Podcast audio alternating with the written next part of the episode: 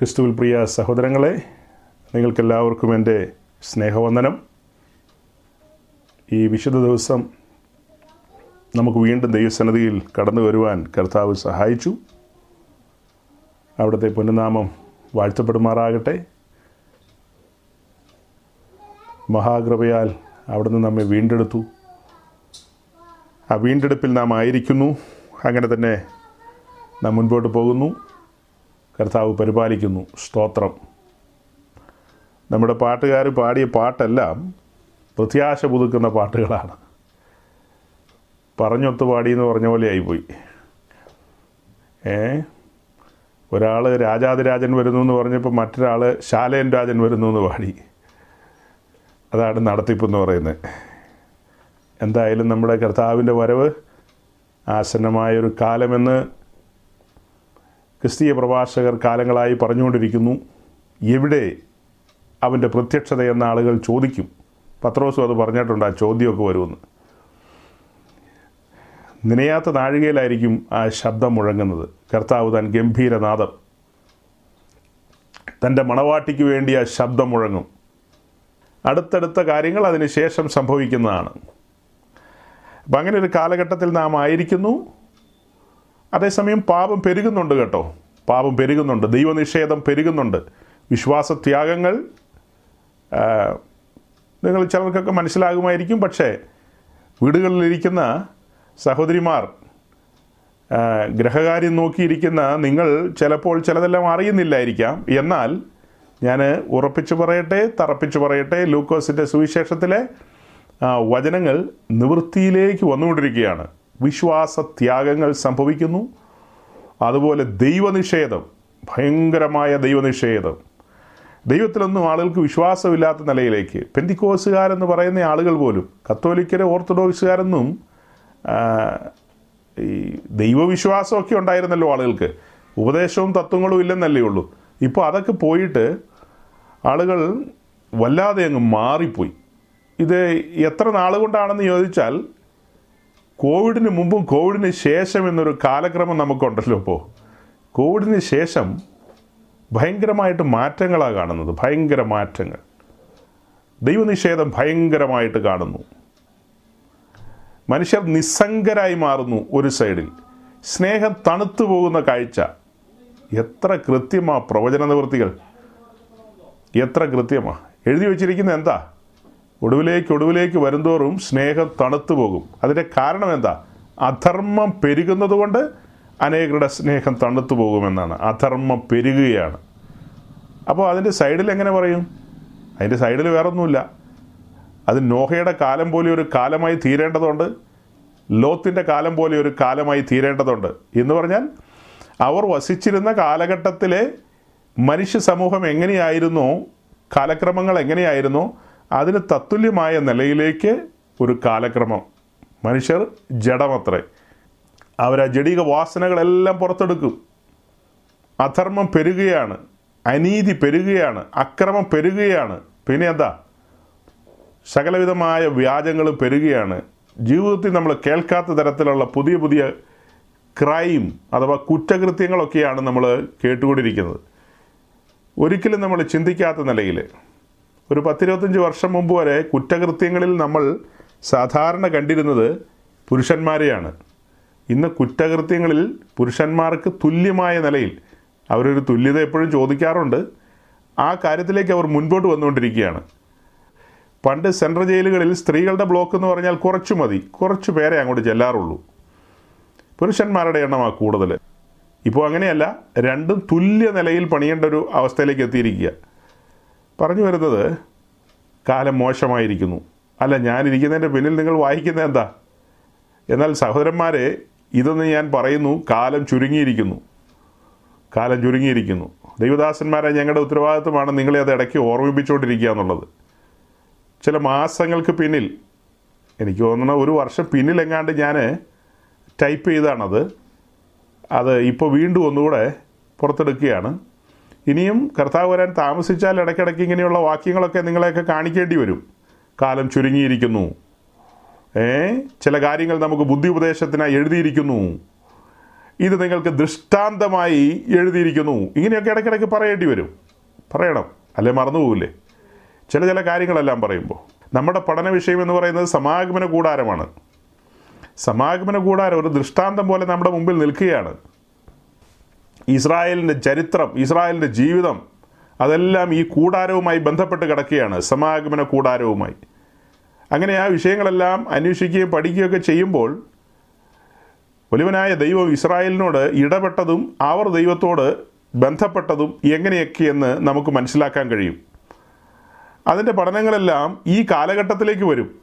അതിൻ്റെ പഠനങ്ങളെല്ലാം അതിന് ഞാനൊരു ഉദാഹരണം പറയാം. നമ്മൾ സമാഗമന കൂടാര പഠനത്തിലേക്ക് വന്നപ്പോൾ അതിൻ്റെ പ്രാകാരത്തിലിരിക്കുന്ന യാഗപീഠം, പിന്നെ അതിൽ താമ്രത്തൊട്ടി, ഈ രണ്ട് വിഷയങ്ങളും ഇങ്ങനെ ചിന്തിച്ചു പോയ കൂട്ടത്തിൽ രണ്ട് രാജാക്കന്മാരുടെ പുസ്തകം പതിനഞ്ചാണോ പതിനാറാണോ ഓർക്കുന്നില്ല, ആ അധ്യായങ്ങളിൽ നിന്നുകൊണ്ട് നമ്മളൊരു ഒരു ചരിത്രം പുറത്തു കൊണ്ടുവന്നായിരുന്നു.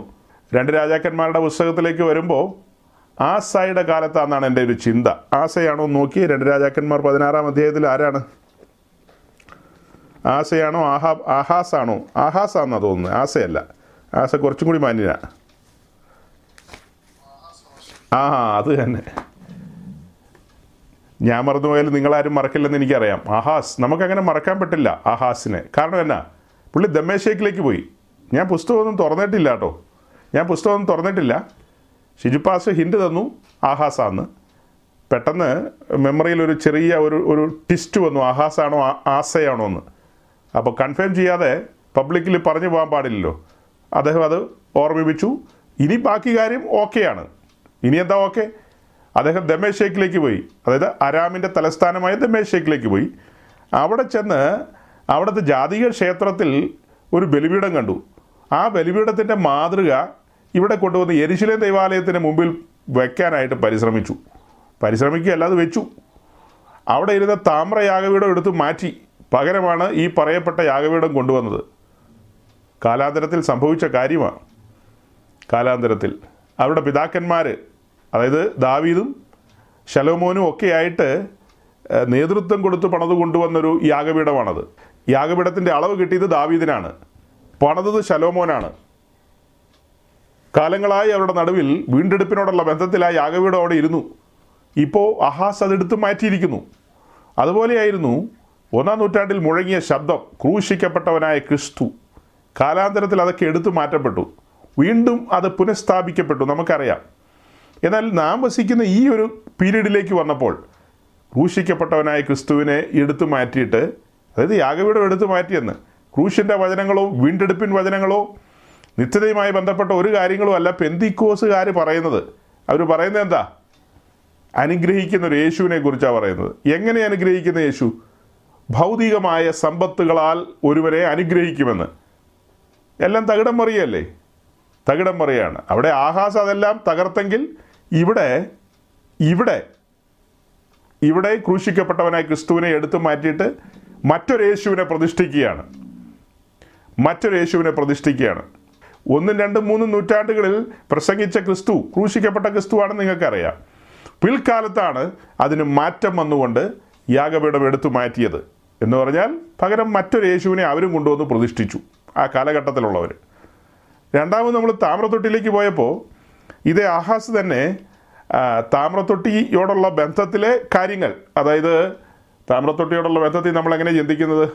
അവിടെ ഒരു താമ്ര കടലിരുന്നു. ശുദ്ധീകരണത്തോടുള്ള ബന്ധത്തിൽ പുരോഹിതന്മാർ കടന്നു വന്ന് ശുദ്ധീകരണത്തിനായി ഉപയോഗിക്കുന്ന താമ്രക്കടൽ, ആ താമ്രക്കടൽ എടുത്തു മാറ്റി, അതിൻ്റെ കാലൊക്കെ ഉടച്ചു കളഞ്ഞു. പിന്നീട് കഴുകാനുള്ള തൊട്ടി അവിടെ വെച്ചിരുന്നു, പത്ത് തൊട്ടി. അതിന് ചട്ടപ്പലകയൊക്കെ ഉണ്ടായിരുന്നു, എന്ന് പറഞ്ഞാൽ അതെടുത്ത് വെക്കാനായിട്ടുള്ള പീഠമൊക്കെ ഉണ്ടായിരുന്നു. അതെല്ലാം ഉടച്ചു കളഞ്ഞെന്നാണ് അർത്ഥം. എന്താ നമ്മൾ ആ വിഷയത്തെ എങ്ങനെയാണ് പരിഗണിക്കുന്നത്? വിശ്വാസ സ്നാനവുമായിട്ട്. ആദ്യ നൂറ്റാണ്ടുകളിൽ വിശ്വാസ സ്നാനമായിരുന്നു, പിന്നീടെല്ലാം ഉടച്ചു കളഞ്ഞിട്ട് ശിശു സ്നാനത്തിലേക്കും മറ്റുമൊക്കെ പോയി. അതല്ലേ ചരിത്രം? വീണ്ടും ദൈവം തൻ്റെ സഭയെ മടക്കിക്കൊണ്ടുവരികയാണ്, പരിശുദ്ധാത്മാവിൻ്റെ പ്രവൃത്തിയിലേക്ക് മടക്കിക്കൊണ്ടുവരികയാണ്, ആത്മാവിൻ്റെ ചലനത്തിലേക്ക് ജനം മടങ്ങി വരികയാണ്. മടങ്ങി വന്നൊരു കാലം ദീർഘമായി അങ്ങനെ മുന്നോട്ട് പോയി. ക്രൂശിക്കപ്പെട്ടവനായ ക്രിസ്തുവിനെ പ്രസംഗിച്ചു, വിശ്വാസ സ്നാനങ്ങൾ നടന്നു. എന്നാൽ ഇരുപത്തൊന്നാം നൂറ്റാണ്ടിലേക്ക് വന്നപ്പോൾ, നാം അധിവസിക്കുന്ന ഈ കാലഘട്ടത്തിലേക്ക് വന്നപ്പോൾ നാം പറയുന്ന സോക്കോൾഡ് പെന്തിക്കോസുകാർ ഇത് രണ്ടും ഉടച്ചു കളഞ്ഞു. ക്രൂശിക്കപ്പെട്ടവനായി ക്രിസ്തുവിനെ എടുത്തു മാറ്റി തൽസ്ഥാനത്തേക്ക് ഈ ലോകത്തിലെ എല്ലാം തരുമെന്ന് പറയുന്ന ഒരു ക്രിസ്തുവിനെ അവർ പ്രതിഷ്ഠിച്ചു. പിന്നെ താമ്രക്കടൽ ഇറക്കി വെച്ചെന്ന് പറഞ്ഞാൽ, അല്ലെങ്കിൽ അത് ഉടച്ചെന്ന് പറഞ്ഞാൽ അർത്ഥം വിശ്വാസ സ്നാനം പെന്തിക്കോസുകാരുടെ ഇടയിലില്ല. വിശ്വാസ സ്നാനം അപൂർവത്തിൽ അപൂർവേ ഉള്ളൂ. ചുമ്മാ എവിടെന്നെങ്കിലും വരുന്ന ആളുകളെയൊക്കെ പിടിച്ച് വെള്ളത്തിലിറക്കി കയറ്റി വിടുന്നു.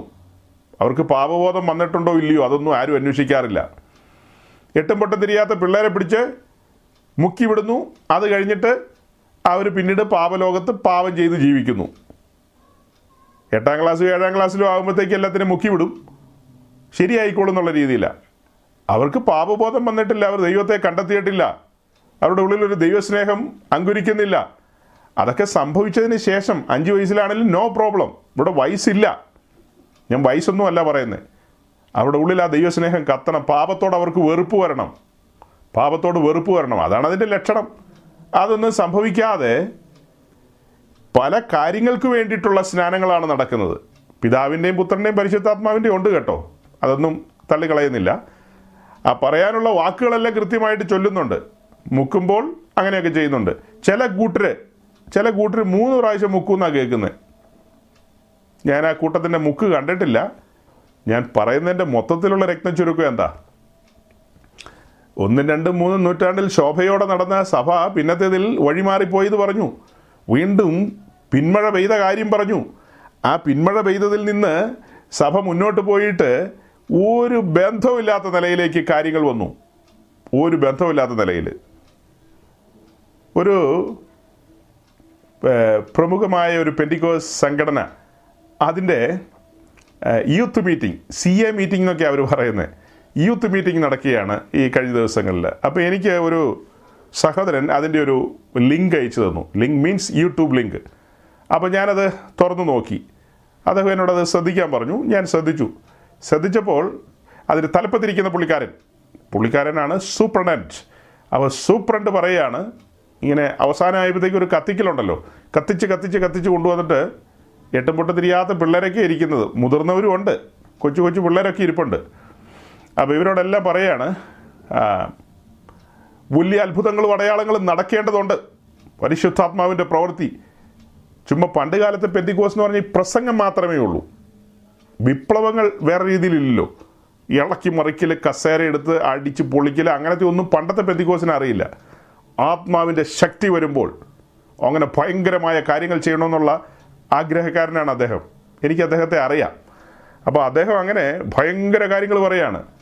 അപ്പോൾ നിങ്ങൾ ചിന്തിക്കും ഇതൊക്കെ ചെയ്യാനായിട്ടൊരു ബെനിഹിൻ അവിടെ ഉണ്ടല്ലോ എന്ന്. ഒരു ബെനിഹിനും വരണ്ട. ആ ബെനിഹിൻ്റെ മേൽ പകരപ്പെട്ട ആത്മാവ് നിങ്ങളുടെ മേൽ പകരാൻ ദൈവം വിശ്വസ്തനാണ്. ദൈവമേ, അങ്ങേരുടെ മേൽ പകരപ്പെട്ടിരിക്കുന്ന ആത്മാവ് വേറെ ആത്മാവാണ്. അത് ഈ ഈ ഇവരുടെ പിള്ളേരുടെ മേൽ പകരാനായിട്ട് ദൈവം വിശ്വസ്തനാണെന്ന്. ആഹാസ്മാർ ചട്ടപ്പല ഉടയ്ക്കുന്ന കണ്ടോ? ആഹാസ്മാരെല്ലാം ഉടയ്ക്കും. ആഹാസാണ് ദൈവത്തിൻ്റെ അഭിഷിക്തനാണ്, അയ്യോ തർക്കമില്ല, ദൈവത്തിൻ്റെ അഭിഷിക്തൻ തന്നെയാണ്. പക്ഷെ ഇവർ ഇവർ പോലും അറിയാതെയാണോ അറിഞ്ഞാണോ എനിക്കറിയില്ല, ഇവർ ചട്ടപ്പലകൾ ഉടച്ചു കളയും. ഇവർ താമ്രയാഗപീഠമൊക്കെ എടുത്ത് മാറ്റും, എന്നിട്ട് ദമ്മേശേക്കിലെ യാഗപീഠമൊക്കെ കയറ്റി വയ്ക്കും. വഞ്ചനയാണ് നടക്കുന്നത്, വഞ്ചനകൾ. നമ്മുടെ വിഷയത്തിലേക്ക് നമുക്ക് മടങ്ങിപ്പോകാം, പക്ഷേ അതിനു മുമ്പൊരു വാക്യോടെ വായിക്കാം. മർക്കോസിൻ്റെ സുവിശേഷം പത്താം അധ്യായം. ആധുനിക പെന്തിക്കോസ് അത് ചെയ്തു കൂട്ടുന്ന ഭയങ്കരമായ ഭീകരപ്രവർത്തനം, വചനത്തെ തെറ്റായി വളച്ചൊടിക്കുന്ന, അതിൻ്റെ ആശയത്തെ തന്നെ മറിച്ചു കളയുന്ന രീതികൾ. മർക്കോസ് പത്താം അധ്യായത്തിലൊരു പ്രത്യേകത, ഒരു യൗവനക്കാരൻ കർത്താവിൻ്റെ അടുക്കൽ വന്ന് നിത്യജീവനെ പ്രാപിക്കാൻ ചോദിച്ചു. അപ്പോൾ അവനോട് കർത്താവ് മറുപടി പറഞ്ഞു, നിനക്കുള്ളതൊക്കെയും ഇങ്ങനെ കൈകാര്യം ചെയ്യാൻ പറഞ്ഞു. അപ്പോൾ അവൻ അതിന് അതീവ ദുഃഖിതനായി പോകുകയാണ്. അതൊക്കെ കഴിഞ്ഞിട്ട് കർത്താവ് തൻ്റെ കൂടെ ഇരുന്ന ശിഷ്യന്മാരോട് സംസാരിക്കുകയാണ്. ഇരുപത്തിമൂന്നും ഇരുപത്തിനാലും വാക്യങ്ങൾ, verse twenty three and twenty four twenty ഫൈവും കൂടെ വായിച്ചേക്കാം.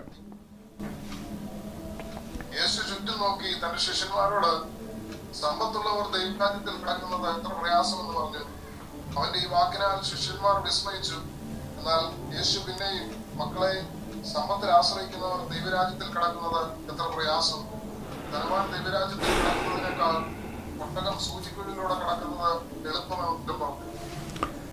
ഇത് പറഞ്ഞത് മോശയല്ല, യോശുവായുമല്ല, ദാവീദുമല്ല, നമ്മുടെ വീണ്ടെടുപ്പുകാരനായ ഈശോ മിശിഹ തന്നെയാണ് ഇത് പറഞ്ഞത്.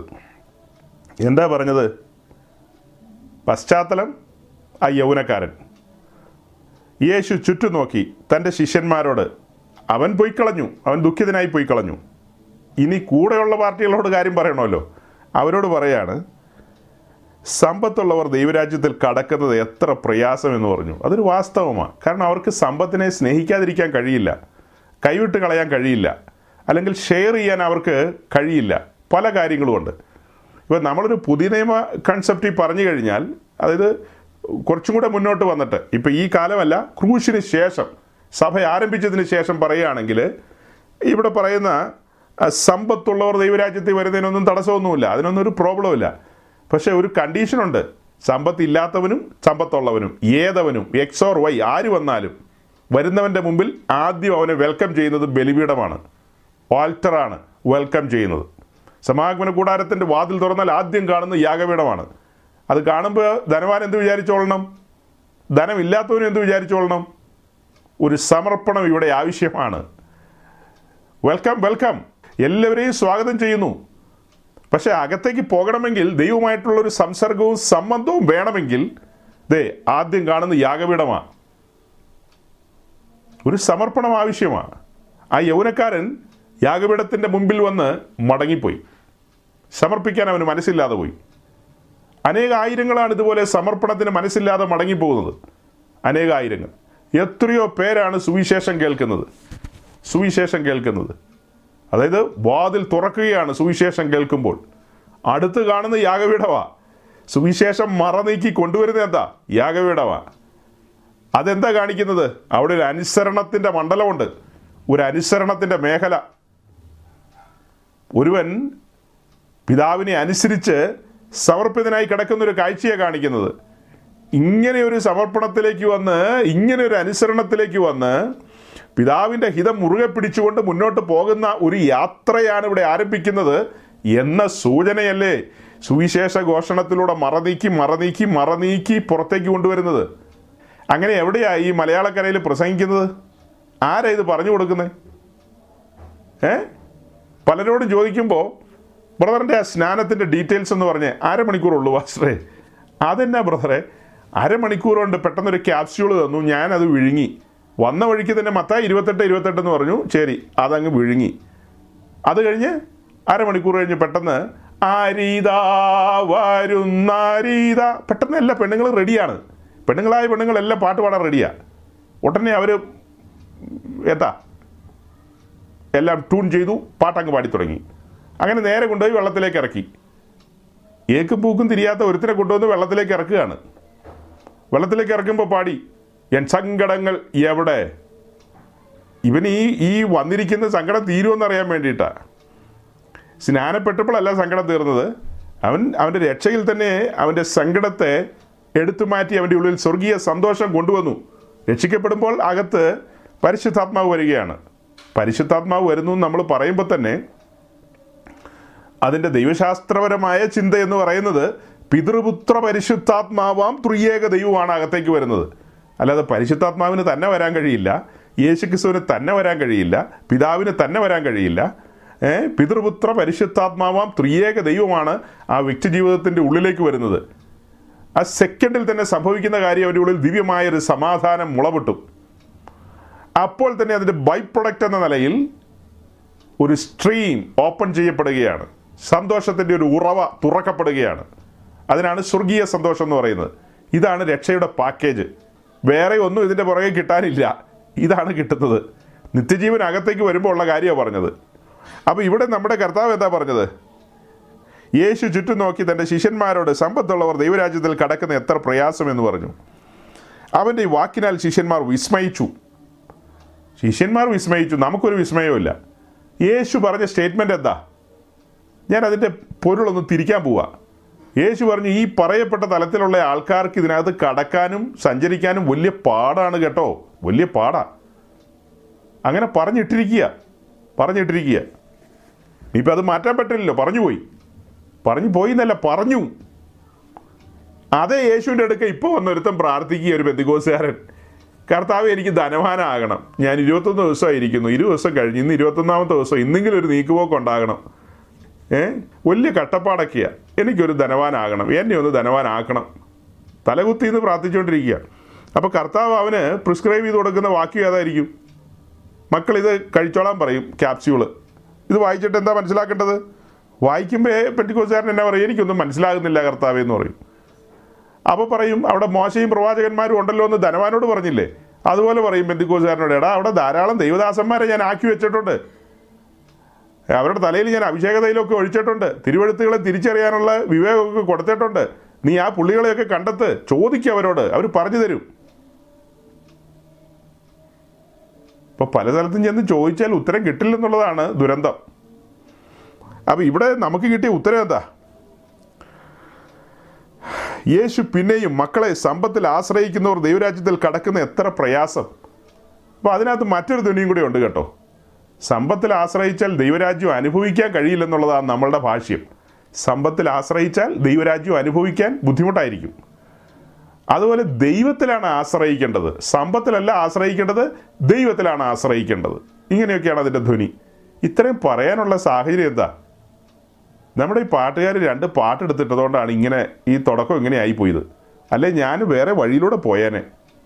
കർത്താവ് വരാൻ സമയമായെന്നും അതുകൊണ്ട് ശരിയായ സുവിശേഷം പ്രസംഗിക്കേണ്ടതാണെന്നും ഒക്കെ പറഞ്ഞപ്പോൾ പെട്ടെന്ന് എൻ്റെ ഉള്ളിൽ ഈ നമ്മൾ നമ്മുടെ ആഹാസ് ദമ്മേശേക്കിലേക്ക് പോയ ഓർമ്മ വന്നു. ആഹാസാണോ ആസയാണോ എന്ന് കൺഫ്യൂഷൻ വന്നെന്നുള്ളത് സത്യമാണ്. പക്ഷേ ഈ രണ്ടുപേരിൽ ആരെങ്കിലും ഒരാൾ പോയിട്ടുണ്ടല്ലോ, പോയി ഈ സൈസ് പരിപാടിയൊക്കെ ഒപ്പിച്ചു, എല്ലാം ഉടച്ചു കളഞ്ഞു. ഉടച്ചു കളഞ്ഞെന്ന് ഉടച്ചു കളഞ്ഞൊരു കാലഘട്ടത്തിലാണ് നമ്മളും ജീവിക്കുന്നത്. പാപം പെരുകിയൊരു കാലഘട്ടത്തിൽ ദൈവകൃപയിൽ ആശ്രയിച്ച് ദൈവത്തെ ഭയപ്പെട്ട് മുന്നോട്ട് പോകുന്നവർ ഭാഗ്യവാന്മാർ. എനിക്ക് അത്രേ പറയാനുള്ളൂ.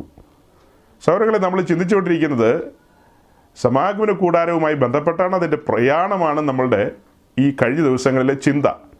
അപ്പോൾ ഈ തുടക്കത്തിൽ പറഞ്ഞത് ഓർമ്മയിലിരിക്കട്ടെ, തുടക്കത്തിൽ പറഞ്ഞത് ഓർമ്മയിലിരിക്കട്ടെ ധനത്തിൽ ആശ്രയിക്കുകയും മറ്റു കാര്യത്തിലൊക്കെ ആശ്രയിക്കുകയും ചെയ്യുന്നവർ മണ്ടന്മാരായി പോകും എന്നുള്ളതാണ് അതിൻ്റെ സൂചന. ഓക്കെ, സമാഗമന കൂടാരത്തിൻ്റെ പ്രയാണമാണ് നാം ചിന്തിച്ചുകൊണ്ടിരുന്നത്. അങ്ങനെ കഴിഞ്ഞ ദിവസങ്ങളിൽ കൂടാരം ഗിൽഗാലിൽ നിന്ന് മുന്നോട്ട് പോകുന്ന കാര്യങ്ങളാണ് കണ്ടത്. കൂടാരം മുൻപോട്ട് പോകുന്ന കാര്യങ്ങൾ ശരിക്കും അവർ മരുഭൂമിയിലൂടെ സഞ്ചരിച്ച് യോർദാൻ കടന്ന് ഗിൽഗാലിൽ കൊണ്ടുവന്ന് പാളയമടിച്ചു. അത് എരിഹോവിന് സമീപത്തുള്ളൊരു പ്രദേശമാണ് ഈ ഈ ഒഴിഞ്ഞു കിടക്കുന്ന സ്ഥലം. അവിടെ കൂടാരമടിച്ചിട്ട് ആ സ്ഥലത്തിന് അവർ ഗിൽഗാൽ എന്ന് പേരിട്ടു. അങ്ങനെ മനസ്സിലാക്കുക. അങ്ങനെ അവർ മുൻപോട്ട് മുൻപോട്ട് യാത്ര ചെയ്ത് ദേശങ്ങളെ കീഴടക്കിക്കൊണ്ടിരുന്നു. അപ്പോഴും അവരുടെ ക്യാമ്പ് ഗിൽഗാലിലായിരുന്നു, കൂടാരം അവിടെയായിരുന്നു. അധിക കാലമൊന്നും ഉണ്ടായിരുന്നില്ല, കുറച്ചു കാലം ഗിൽഗാലിൽ പാളയമടിച്ചു. അപ്പോൾ തന്നെ ഒരു കാര്യം നിങ്ങൾ മനസ്സിലാക്കേണ്ടത്, ഗിൽഗാലിൽ പാളയമടിക്കുമ്പോഴുള്ളൊരു പ്രതിസന്ധി, ഈ പലസ്തീൻ നാടിൻ്റെ എൻട്രൻസ് ആണ്. ശരിക്കും പറഞ്ഞാൽ ഒരു സൈഡിലെ ഒരു എൻട്രൻസ് ആണ് ഈ ഗിൽഗാൽ എന്ന് പറയുന്നത്. അപ്പോൾ ഗിൽഗാൽ എല്ലാ സ്ഥലത്തുനിന്നും ആളുകൾക്ക് വന്നെത്തിച്ചേരുവാൻ കഴിയുന്ന ഒരു പ്ലേസും അല്ല ശരിക്കും. അതൊരു ഒരു ഒരു ഒരു കോർണറിലേക്കാണ് ശരിക്കും കിടക്കുന്നത്. അപ്പോൾ അത് മനസ്സിലാക്കണമെങ്കിൽ നിങ്ങൾ ഇസ്രായേലിൻ്റെ മാപ്പൊക്കെ എടുത്ത് നോക്കേണ്ടി വരും. ഞാനിപ്പോൾ മാപ്പൊന്നും കാണിച്ചിട്ട് ഇതാ ഇതാണെന്നൊന്നും തൊട്ടൊന്നും കാണിക്കാൻ പോകുന്നില്ല. നിങ്ങൾ തന്നെ അധ്വാനിക്കണം. നിങ്ങളുടെ ഫോണിനകത്ത് ഗിൽഗാൽ എന്നൊക്കെ ടൈപ്പ് ചെയ്ത് കൊടുത്തു കഴിഞ്ഞാൽ അതിൻ്റെ മാപ്പും കാര്യങ്ങളും ഡീറ്റെയിൽസൊക്കെ കിട്ടും. അല്ലെങ്കിൽ പലസ്തീൻ്റെ മാപ്പ്, ഏൻഷ്യൻ പീരീഡിലുള്ള പലസ്തീൻ മാപ്പ് എന്നൊക്കെ പറഞ്ഞു കഴിഞ്ഞാൽ അത് കിട്ടും. അങ്ങനെ കുറേ കാലം ഗിൽഗാലിൽ കൂടാരം പാളയമടിച്ചിരുന്നു. അത് കഴിഞ്ഞിട്ട് നമ്മൾ യോശുവയുടെ ദിവസം പതിനെട്ടാം അധ്യായത്തിൻ്റെ തുടക്കത്തിൽ കണ്ടു ശിലോവിലേക്ക് നീങ്ങിയ കാര്യം. ആ ഭാഗം ഒന്ന് ഒന്ന് തുറന്നു വെച്ചിട്ട് ജസ്റ്റ് ഒന്ന് നോക്കിയേക്കാം. ഇത്രയേ ഉള്ളൂ. അനന്തരം ഇസ്രായേൽ മക്കളുടെ സഭ മുഴുവനും ഷീലോവിൽ ഒന്നിച്ചുകൂടി, അവിടെ സമാഗമന കൂടാരം നിവർത്തി, ദേശം അവർക്ക് കീഴടങ്ങിയിരുന്നു. ഇതിനെക്കുറിച്ചൊക്കെയാണ് കഴിഞ്ഞ ആഴ്ച നമ്മൾ സംസാരിച്ചു പോയത്.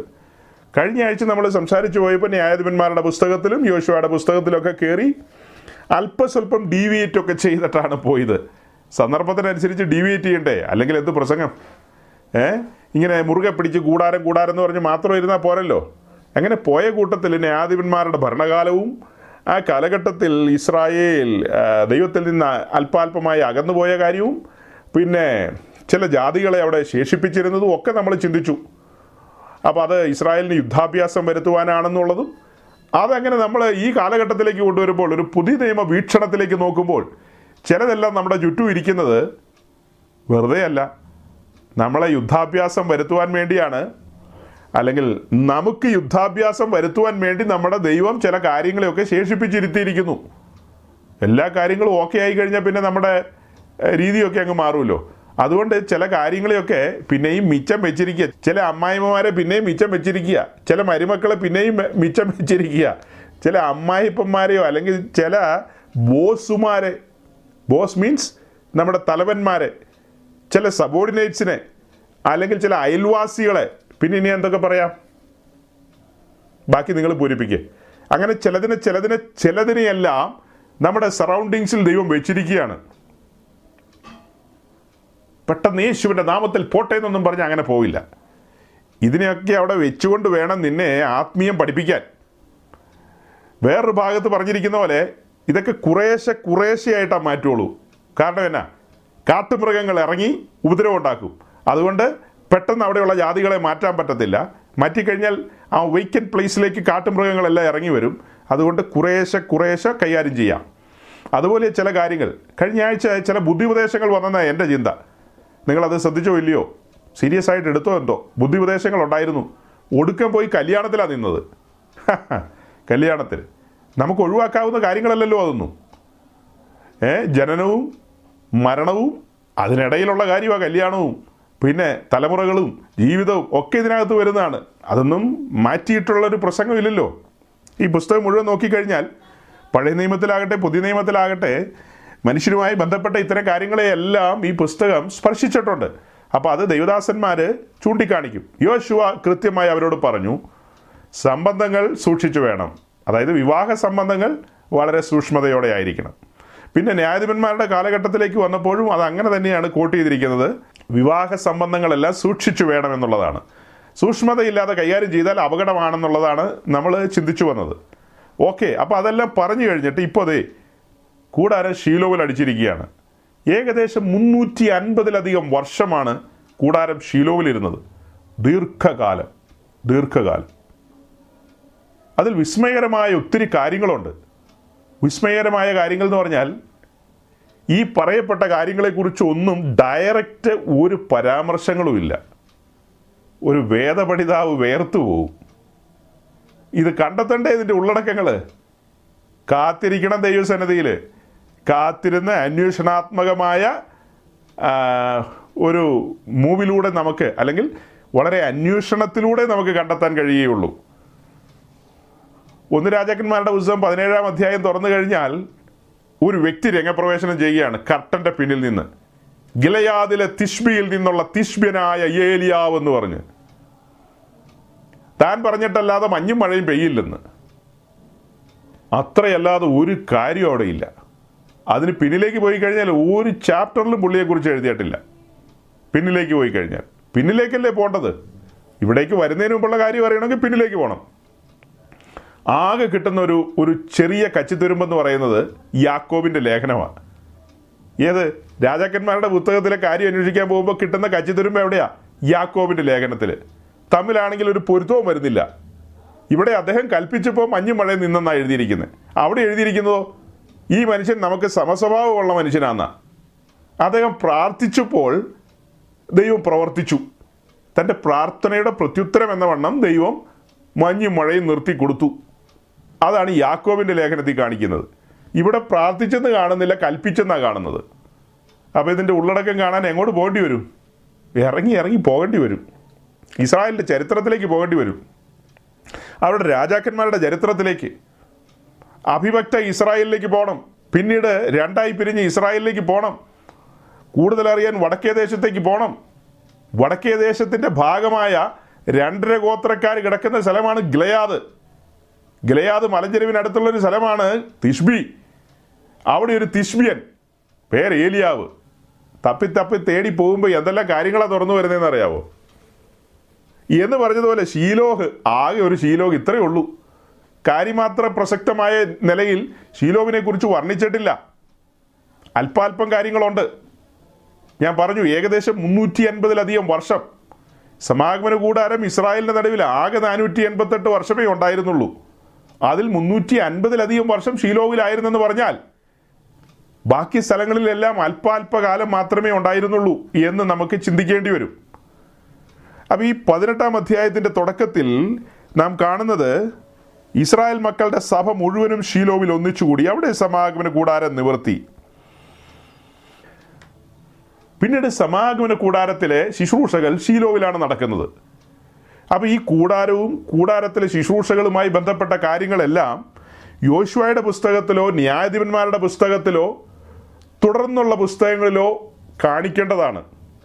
പക്ഷേ ഈ പറഞ്ഞ പുസ്തകങ്ങളിലൊന്നും ഈ കാര്യം കാണുന്നില്ല, വ്യക്തമായി നമുക്ക് ഒരു രൂപരേഖ കിട്ടുന്നില്ല. പക്ഷേ ഇത്രയും വർഷം അവിടെ ഇരിക്കുകയാണ്. സമാഗമന കൂടാരത്തിലെ ആദ്യത്തെ മഹാപുരോഹിതൻ്റെ പേര് നമുക്കറിയാം, അഹ്റോൻ. രണ്ടാമത് വന്നത് അദ്ദേഹത്തിൻ്റെ മൂത്ത മകനായ, രണ്ടെണ്ണം ഫീസടിച്ചു പോയി, പിന്നത്തേതിലെ മൂത്ത മക്കളായ എലെയാസർ എലെയാസറാണ് പിന്നത്തെ മഹാപുരോഹിതനായിട്ട് വരുന്നത്. അത് കഴിഞ്ഞ് പിന്നീട് നമ്മൾ ഇഥാമാറിനെ കാണുന്നുണ്ട്, ഇഥാമാറിനെ. പക്ഷേ ഇഥാമാർ മഹാപുരോഹിതനായിട്ട് വരുന്നതായ ഒരു പിക്ചർ നമുക്ക് കാണാൻ കഴിയുന്നില്ല. എലെയാസറിൻ്റെ മൂത്ത പുത്രനായ ഫീനഹാസ് ആണ് പിന്നെ മഹാപുരോഹിതനായിട്ട് വരുന്നത്. ഫീനഹാസ് ഫീനഹാസ് ആണ് അടുത്ത മഹാപുരോഹിതൻ. ഫീനഹാസ് വരെയുള്ള കാര്യം നമ്മൾ പുസ്തകത്തിൽ കാണുന്നുണ്ട്. ഫീനഹാസ് ഒരു എരിവുകാരനായിരുന്നു. എന്ന് പറഞ്ഞാൽ പുള്ളി ഒരു, നമ്മുടെ നാടൻ ഭാഷയിൽ പറഞ്ഞൊരു ചൂടനായിരുന്നു. ഓരോ കാര്യങ്ങളൊക്കെ കാണുമ്പോൾ പുള്ളിക്കാരന് അങ്ങനെ അങ്ങ് അടങ്ങിയിരിക്കാൻ കഴിയില്ല, പ്രതികരിച്ച് കളയുന്നൊരു ഒരു പ്രകൃതമായിരുന്നു. അങ്ങനെ പ്രതികരിച്ച കാര്യങ്ങളൊക്കെയുണ്ട് ഫീനഹാസ്. ഫീനഹാസ് ചില മനുഷ്യരെ കുറിച്ച് പറയുമ്പോൾ നമുക്ക് ഓർമ്മ വരും ഫീനഹാസിനെ. കാരണം യഹോവയ്ക്ക് വേണ്ടിയുള്ളൊരു തീഷ്ണത എലെയാസറിലൊന്നും ഞാനത് കാണുന്നില്ലെന്നേ. എലെയാസറൊക്കെ അപ്പൻ്റെ മൂത്ത മോനാണെന്നുള്ള പേരിൽ മഹാപുരോഹിതനായി വന്നേ ഉള്ളൂ. പക്ഷേ എലെയാസറിൻ്റെ മൂത്ത മോനുണ്ട്. ഈ ഈ അപ്പൻ്റെ മോനാണോ ഫീനഹാസ് നമ്മൾ ഓർത്തു പോവും. അത്ര തീഷ്ണതയാണ് ഫീനഹാസിന്. ഫീനഹാസിന് ശേഷമുള്ള മഹാപുരോഹിതന്മാർ അവരുടെ ശുശ്രൂഷയെക്കുറിച്ച് ചിന്തിക്കണ്ടേ? നമ്മൾ ഈ പതിനെട്ടാം അധ്യായം സി യോശുവയുടെ പുസ്തകം പതിനെട്ടാം അധ്യായം വരെ നമ്മൾ ചിന്തിച്ചു വരുമ്പോൾ ആ കാലഘട്ടത്തിലെ മഹാപുരോഹിതനായിട്ട് എലെയാസറുണ്ട്, അഹ്റോൻ്റെ പുത്രനായ എലെയാസറുണ്ട്. യോശുവ മരിക്കുന്നു, എലെയാസർ മരിക്കുന്നു, തൽസ്ഥാനത്തേക്കാണ് ഫീനഹാസ് വരുന്നത്. ഷീലോവിലേക്ക് വരുമ്പോഴത്തേക്കും അതിൻ്റെ തുടക്ക സമയം ഫീനഹാസ് ആണ് മഹാപുരോഹിതനായിട്ടുള്ളത്. അദ്ദേഹം എത്ര കാലം എന്നുള്ളത് നമുക്ക് പിടിയില്ല, ഊഹിച്ചെടുക്കേണ്ടി വരും. വളരെ കുറച്ച് കാലം ഫീനഹാസ് അവിടെ മഹാപുരോഹിതനായിട്ടുണ്ടായിരുന്നു. അത് കഴിഞ്ഞ് പിന്നീടുള്ള ഒരു മഹാപുരോഹിതൻ്റെ കാര്യം ഇവിടെ പറയുന്നില്ല സഹോദരങ്ങളെ. ഈ പുസ്തകത്തിൽ അതിനെക്കുറിച്ചുള്ള പരാമർശങ്ങളില്ല. അവരുടെ ശുശ്രൂഷയെക്കുറിച്ചോ അവരുടെ കാര്യപരിപാടികളെക്കുറിച്ചോ ഒന്നും നമുക്ക് വ്യക്തമായി കിട്ടുന്നില്ല കാര്യങ്ങൾ. ഒരു കാര്യം എനിക്ക് മനസ്സിലായി ഇത് വായിച്ചുകൊണ്ടിരിക്കുമ്പോൾ, ഇസ്രായേലിൻ്റെ ക്യാമ്പ് ഷീലോവിലേക്ക് വരുന്നു, സമാഗമന കൂടാരം അവിടെ നിർത്തിയിരിക്കുന്നു. ആ ഷീലോവ് എന്ന് പറയുന്നത് ഏതാണ്ട് പലസ്തീൻ്റെ ഒരു സെൻട്രൽ സൈഡായിട്ട് വരും. ഇപ്പോൾ ഗിൽഗാൽ പോലെയല്ല, ഷീലോവിലേക്ക് വന്നു കഴിയുമ്പോൾ അത് ഏതാണ്ട് ഒരു മധ്യഭാഗമായിട്ട് വരികയാണ്. ആ മധ്യഭാഗത്ത് ഒരു ടെമ്പിൾ സിറ്റി രൂപപ്പെടുകയാണ്, ഒരു ടെമ്പിൾ സിറ്റി. അപ്പോൾ ഇത് ഒരു ഒരു തീർത്ഥാടന കേന്ദ്രം എന്ന നിലയിൽ, അല്ലെങ്കിൽ ഒരു ക്ഷേത്ര നഗരം എന്ന നിലയിൽ, പള്ളി നഗരം എന്ന് പറയാനൊരു സുഖം കിട്ടുന്നില്ല, ഒരു ക്ഷേത്ര നഗരം എന്ന നിലയിൽ ഇതങ്ങ് രൂപാന്തരപ്പെടുകയാണ്. നോക്കണം, ഇവിടെ യാഗങ്ങൾ നടക്കേണ്ടതുണ്ട്, ധൂപാർപ്പണമുണ്ട്, പല പല കാര്യങ്ങളാണ്. എന്തെന്തെല്ലാം കാര്യങ്ങൾ ഇവിടെ നടക്കുന്നു, ഒത്തിരി ഒത്തിരി കാര്യങ്ങളുണ്ട്. ഈ പുരോഹിതന്മാരെല്ലാം ഉടുക്കുന്ന ഉടുപ്പൊക്കെ അതൊക്കെ തേഞ്ഞ് തേഞ്ഞ് തീർന്നു പോകുമല്ലോ കുറേ കഴിയുമ്പോൾ. അപ്പോൾ അവർക്ക് വസ്ത്രത്തിൻ്റെ ആവശ്യമുണ്ട്, ഇവിടെ ധൂപാർപ്പണത്തിനുള്ള വസ്തുക്കൾ ആവശ്യമുണ്ട്, യാഗമൃഗങ്ങൾ ആവശ്യമുണ്ട്. ടെമ്പിൾ സിറ്റിയിലേക്ക് വരുന്ന ആളുകൾക്ക് ഷോഡ കൊടുക്കണം, ഷോഡ. അങ്ങനെ ഒത്തിരി ഒത്തിരി കാര്യങ്ങളുണ്ട്. എന്തെല്ലാമാണ് അവിടെ, ജ്യൂസ് സെൻ്ററുകൾ ആവശ്യമാണ്, അപ്പം ഇടിയപ്പം ഒക്കെ കിട്ടുന്ന. അപ്പം ജനസഹസ്രങ്ങൾ അവിടെ വരും. ഇനി ആണ്ടോടാണ്ട് കൂടാരപ്പെരുന്നാൾ ആഘോഷിക്കണം. ഇസ്രായേലിന് സ്വസ്ഥതയായിരിക്കുന്നു. ഇനി പെസഹായുണ്ട്, കൂടാരപ്പെരുന്നാളുണ്ട്, പെന്റക്കോസ്ത ഉണ്ട്. അങ്ങനെ പെരുന്നാളുകൾ കിടക്കുകയാണ്. ഇനി പാപപരിഹാര പെരുന്നാളിന് വരേണ്ടതുണ്ട്. സമാഗമന കൂടാരം ഷീലോവിൽ നിവർത്തിയിരിക്കുന്നു, യാഗപീഠം മുൻപിലുണ്ട്. ജനമെല്ലാം വരുമ്പോൾ ടെമ്പിൾ സിറ്റി വികസിക്കുകയാണ്. പുതിയ പുതിയ ലേഔട്ടുകൾ, പുതിയ പുതിയ ലേഔട്ടുകൾ വികസിച്ച് വികസിച്ച് അങ്ങനെ പോവുകയാണ്. വികാസം കൂടി വന്നപ്പോൾ വ്യാപാരവും വാണിഭവും എല്ലാം കൂടിക്കൂടി വരികയാണ്. ചരിത്രത്തിൽ അവിടെ ശുശ്രൂഷിച്ച പുരോഹിതന്മാരെ കുറിച്ച് ഈ പുസ്തകത്തിലൊന്നും പറയുന്നില്ല. വളരെ ചുരുങ്ങിയ കാലം കൊണ്ട് യഹോവയുടെ വഴികൾ അവർ മറന്നു പ്രിയരെ. വളരെ ചുരുങ്ങിയ കാലം കൊണ്ട്. നിങ്ങൾ ഒരു കാര്യം ഇവിടെ മനസ്സിലാക്കണം, ഈ ശീലോവ് ശരിക്കും പറഞ്ഞാൽ എഫ്രൈം ഗോത്രത്തിൻ്റെ ആ ഒരു പ്ലേസിലാണ് വരുന്നത്. ഈ ശീലോവ് എഫ്രൈം ഗോത്രത്തിൻ്റെ അവകാശ ദേശത്തിനോടടുത്താണിത് വരുന്നത്. അതിന് അതിർത്തി പങ്കിടുന്നത് ബെന്യാമിൻ ഗോത്രക്കാരാണ്. ബെന്യാമിൻ ഗോത്രക്കാരുടെ അതിരും അതിനടുത്ത് തന്നെയാണ് ഏതാണ്ടൊക്കെ. നോക്കണം, മോശയ്ക്ക് ശേഷം ഇസ്രായേലിൻ്റെ നായകനായി വരുന്നത് യോശുവയാണ്. അവകാശം എഫ്രൈം ഗോത്രത്തിന് വരികയാണ്. സേനാനായകൻ യോശുവ. ആ ഗോത്രത്തിൽ നിന്ന് വില്ലാളി വീരന്മാരാണ് രംഗത്ത് വരുന്നത്. ഇസ്രായേലിൻ്റെ യുദ്ധങ്ങളിലെല്ലാം മുൻനിരയിൽ നിന്ന് പടനയിക്കുന്ന സമൂഹം എഫ്രൈം ഗോത്രക്കാർ. ഒട്ടും മോശമല്ല. ബെന്യാമിൻ ഗോത്രക്കാർ അഥവാ ബെന്യാമ്യർ, ബെന്യാമിൻ ഗോത്രക്കാരും യുദ്ധത്തിൽ മുൻനിരയിലാണ് മുൻനിരയിലാണ് അവരും യുദ്ധതന്ത്ര അവരും യുദ്ധത്തിൽ കേമന്മാരാണ്. ഈ രണ്ട് കൂട്ടരെയും കുറിച്ച് പറയുമ്പോൾ അവർ ജോസഫിൻ്റെ മക്കളാണെന്നുള്ളത് ഓർമ്മയിലിരിക്കട്ടെ. ഈ രണ്ട് കൂട്ടരും ആരാ? ജോസഫിൻ്റെ ആ ഒരു കുലത്തിലാണ് അവർ വരുന്നത്, ജോസഫിൻ്റെ. അപ്പോൾ ഇവർക്ക് കിട്ടിയ ഈ അവകാശത്തെ മാന്യമായ നിലയിൽ ഇവർ കൈകാര്യം ചെയ്തില്ല. അവരുടെ നടുവിലിരിക്കേണ്ട സമാഗമന കൂടാരം, പൗരോഹിത്യം അതെല്ലാം അവരോട് ചേർന്ന് നിൽക്കുകയാണ്. പക്ഷെ വിശ്വസ്തത ആചരിച്ചില്ല അവർ.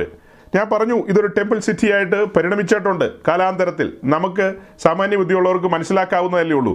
ഈ വലിയ പുരുഷാരം ഇസ്രായേൽ പെറ്റുപെരുകിക്കൊണ്ടിരിക്കുകയാണ്. ഇപ്പോൾ പെറ്റുപെരുകിക്കൊണ്ടിരിക്കുകയാണ്, വലിയൊരു ജനസമൂഹമായി വളരുകയാണ്. അപ്പോൾ അവിടുത്തെ ശുശ്രൂഷകളുടെ നിർമ്മലതയെല്ലാം ചോർന്നുകൊണ്ടിരിക്കുകയാണ്, നിർമ്മലതകളെല്ലാം ചോർന്നുകൊണ്ടിരിക്കുകയാണ്. ഇത് കാലാന്തരത്തിൽ ചടങ്ങുകളായിട്ട് മാറുകയാണ്, ചടങ്ങുകളായിട്ട് മാറുകയാണ്. ദൈവത്തിന് പ്രസാദമില്ലാത്ത നിലയിലേക്ക് കാര്യങ്ങൾ മാറി മറിഞ്ഞുകൊണ്ടിരിക്കുകയാണ്. ശീലോവ് എന്ന് പറയുന്ന ടെമ്പിൾ സിറ്റി കാലങ്ങൾ മുൻപോട്ട് പോയി കഴിഞ്ഞപ്പോൾ കാലങ്ങൾ മുൻപോട്ട് പോയി കഴിഞ്ഞപ്പോൾ ഇവർ ഈ എലയാസറിൻ്റെ ആ വഴിയും ഈ താമാറിൻ്റെ വഴിയും തമ്മിൽ ചെറിയ കലഹങ്ങൾ ഉണ്ടായതായിട്ട് നമുക്ക് ചരിത്രത്തിൽ നിന്ന് മനസ്സിലാക്കാൻ കഴിയുന്നുണ്ട്. ചെറിയ കലഹങ്ങൾ. എലയാസറിൻ്റെ വഴിയിൽ മാത്രം മഹാപുരോഹിതന്മാരൊക്കെ രംഗത്ത് വരുന്ന ആ ഒരു വരവിൽ പിന്നത്തേതിൽ ഈ ചെറിയ കലഹത്തിൽ ഇഥാമാറിൻ്റെ വഴിയിൽ നിന്നും മഹാപുരോഹിതന്മാർ രംഗത്തേക്ക് വരുന്നുണ്ട്, ഇഥാമാറിൻ്റെ വഴിയിലും. അങ്ങനെ ഇഥാമാറിൻ്റെ വഴിയിൽ നിന്ന് വന്ന വ്യക്തിത്വങ്ങളൊന്നും ദൈവസന്നിധിയിൽ ശോഭയോടെ നിന്നില്ല. ഇപ്പോൾ ഞാനീ സംസാരിച്ചു പോകുന്നത് ഒരു പഠനത്തിൻ്റെ മേഖലയിലായിരിക്കാം. നിങ്ങൾക്ക് ഞായറാഴ്ച ബോറടിക്കുന്നൊന്നും പറഞ്ഞേക്കരുത്. ഇതിലൂടെ കാര്യങ്ങളിലേക്ക് പറഞ്ഞു കൊണ്ടുവരികയാണ്. കാര്യങ്ങളിലേക്ക് പറഞ്ഞു കൊണ്ടുവരുവാൻ ഒരു ബേസ് ആവശ്യമാണ്. ഗിൽഗാലിനെ കുറിച്ച് പറഞ്ഞപ്പോൾ ഒരു ബേസ് പറഞ്ഞാണ് അങ്ങോട്ട് പോയത്. ശീലോവിനെ കുറിച്ച് പറയുമ്പോൾ ഇതിനൊരു ഔട്ട്ലൈൻ ഉണ്ട്. ഞാൻ ഔട്ട്ലൈൻ ഇടുകയാണ്, ഞാനൊരു ബേസ് ഇടുകയാണ്. ഇത് വചനത്തോട് താല്പര്യവും വചനത്തിൽ രസിക്കുന്നവരുമായവർക്കൊരു ത്രില്ലിങ്ങാണ് ഇതൊക്കെ പറഞ്ഞു വരുമ്പോൾ. അല്ലാത്തവരെ സംബന്ധിച്ച് എൻ്റെ കർത്താവേ ഇന്നിത് ഓൺ ചെയ്ത് പോയല്ലോ എന്നായിപ്പോവും. അതുകൊണ്ട് കുഴപ്പമില്ല, ഓഫ് ചെയ്യുന്നതിനും വലിയ ബുദ്ധിമുട്ടില്ല. ഈ റൈറ്റ് സൈഡിൽ ടോപ്പിലൊരു സാധനമുണ്ട്, അതിലൊരു ഒറ്റ ഞക്കം കേൾക്കിയാൽ പരിപാടി അവസാനിക്കും. Good bye. അപ്പോൾ ഈ ധാമാറിൻ്റെ ആ വഴിയിലേക്ക് വരുമ്പോൾ നമ്മൾ ഏലിയെ കാണുകയാണ്. ഏലി ഏത് വഴിയിലാണ് നിൽക്കുന്നത്? ഇഥാമാറിൻ്റെ വഴിയിലാണ് ഏലി നിൽക്കുന്നത്, എലയാസറിൻ്റെ വഴിയിലല്ല നിൽക്കുന്നത്. ഏലി എന്ന് പറഞ്ഞാൽ മനസ്സിലായില്ലേ? ആ ഏലിക്ക് രണ്ട് മക്കൾ, ഫഫ്നിയും ഫീനഹാസും. എലയാസറിൻ്റെ മകൻ ഫീനഹാസിൻ്റെ കാര്യം പറഞ്ഞ പോലെയുള്ളൊരു ഫീനഹാസ് അല്ല കേട്ടോ ഇത്. ആ പേര് തന്നെ മുടിച്ചു കളയാൻ പാകത്തിനുള്ളൊരു ഫീനഹാസാണ് ഏലിയുടെ രണ്ട് മക്കളും. ഇവന്മാർ ഗുണമില്ലാത്തവന്മാരാണ്. അപ്പോൾ യോശുവയുടെ പുസ്തകത്തിൽ നിന്ന് ഒറ്റ ജമ്പിൽ നമ്മൾ ശമൂവേലിൻ്റെ പുസ്തകത്തിലേക്ക് പോകും. അങ്ങനെ പോകാൻ പറ്റില്ല, അങ്ങനെ പോകാൻ പറ്റില്ല. അതിനിടയിൽ ന്യായാധിപന്മാരുടെ പുസ്തകമുണ്ട്, അതിനിടയിൽ ന്യായാധിപന്മാരുടെ പുസ്തകമുണ്ട്. ന്യായാധിപന്മാരുടെ പുസ്തകത്തിൻ്റെ കാലഘട്ടത്തിൽ നമുക്ക് ഒന്ന് രണ്ട് വാക്യങ്ങളും കൂടെ വായിച്ചേക്കാം. ന്യായാധിപന്മാർ പതിനേഴാം അധ്യായം അതിൻ്റെ ആറാം വാക്യമാണെന്നാണ് എൻ്റെ ചിന്ത. Judges chapter seventeen verse six. പശ്ചാത്തലം മനസ്സിലാക്കി തരണമല്ലോ, എന്നിട്ട് വേണമല്ലോ ഏലിയുടെ വീട്ടിലേക്ക് പോകാനായിട്ട്.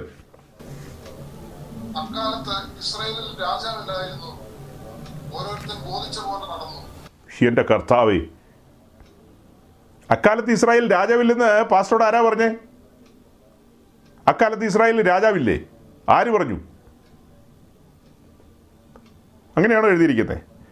അക്കാലത്ത് ഇസ്രായേൽ രാജാവില്ലായിരുന്നു, ഓരോരുത്തൻ ബോധിച്ചതുപോലെ നടന്നു. ഇസ്രായേലിന് രാജാവ് ഉണ്ടായിരുന്നു. ഇസ്രായേലിൻ്റെ രാജാവ് സൈന്യങ്ങളുടെ ദൈവമായ യഹോവയായിരുന്നു.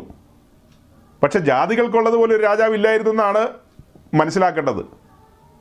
ഇസ്രായേലിന് രാജാവ് ഉണ്ടായിരുന്നേ, ആ രാജാവിനെ ഗൗനിച്ചില്ല. കാലങ്ങൾ ഒത്തിരി മുന്നോട്ട് പോയി കേട്ടോ. ഞാൻ പറഞ്ഞു ഏകദേശം മുന്നൂറ്റി അൻപത് ചില്ലറ കാലമല്ല, അതിനിടയിലാണ് ഇപ്പോൾ ഈ വായിച്ചത്. അതിനിടയിൽ ഇനി ഒടുവിലേക്ക് വരികയാണ്. ന്യായാധിപന്മാരുടെ പുസ്തകം ക്ലോസ് ചെയ്യുകയാണ്. ചാപ്റ്റർ ട്വൻറ്റി വൺ ഇരുപത്തൊന്നാം അധ്യായത്തിൻ്റെ ഇരുപത്തഞ്ചാം വാക്യം.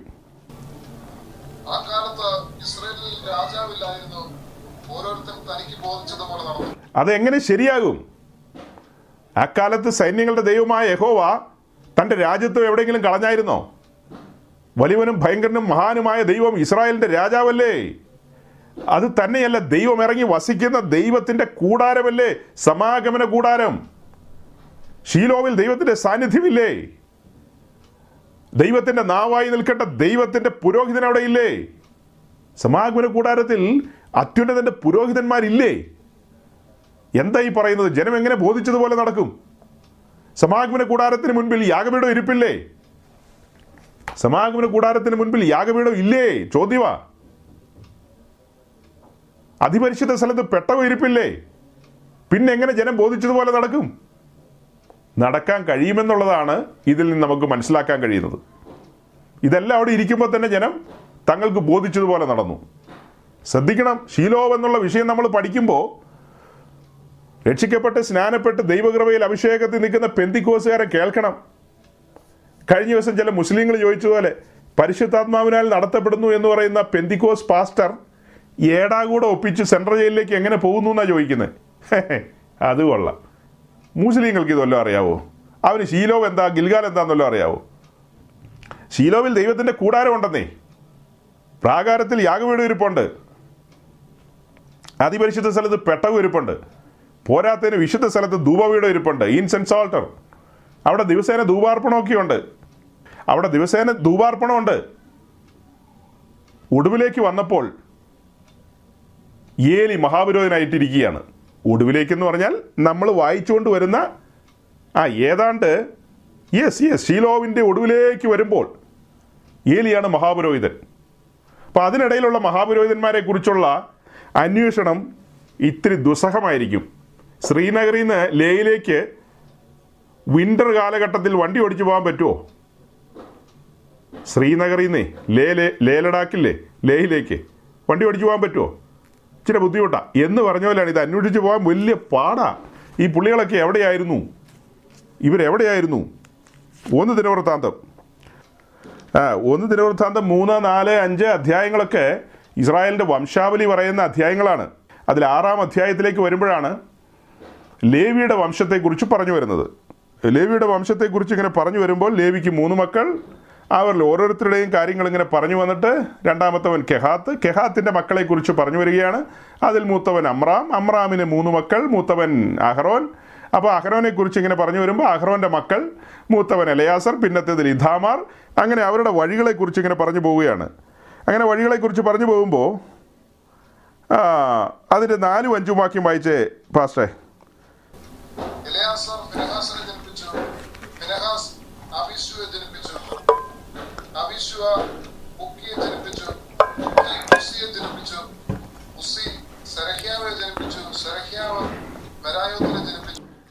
ഇത് ഈ ജനിപ്പിക്കൽ മാത്രമേ ഉള്ളൂ. ഇവരുടെ പ്രവൃത്തി എവിടെയാ? ഫീനഹാസ് വരെ നമുക്കറിയാം. അത് കഴിഞ്ഞ് ഫീനഹാസിൻ്റെ മകൻ ഫീനഹാസിനെ ജനിപ്പിച്ചു, ഫീനഹാസ് അബീശുവയെ ജനിപ്പിച്ചു, അബീശുവ ബുർക്കിയെ ജനിപ്പിച്ചു. ഇവരെയൊക്കെ ജനിപ്പിച്ചു എന്ന് പറഞ്ഞിട്ടുണ്ട്. ഇവരുടെ പ്രവൃത്തികൾ എവിടെയാ? ശീലോവിൽ ഇവർ എന്ത് ചെയ്തു? ശീലോവിൽ ദൈവത്തിൻ്റെ നാവായി നിൽക്കേണ്ട ഈ പുരോഹിതന്മാർ വേണ്ട വിധത്തിൽ വ്യവഹാരം നടത്തിയില്ല. വേണ്ട വിധത്തിൽ വ്യവഹാരം നടത്തിയില്ല. ദൈവശബ്ദമാകേണ്ടവരാണ് അവർ. ഇസ്രായേലിന് ന്യായപാലനം ചെയ്യാൻ ന്യായാധിപന്മാർ എഴുന്നേൽക്കും, അത് വേറെ കാര്യം. പക്ഷെ ജനത്തെ ആത്മീയമായി നടത്തേണ്ട ഉത്തരവാദിത്വം ആരുടെയാ?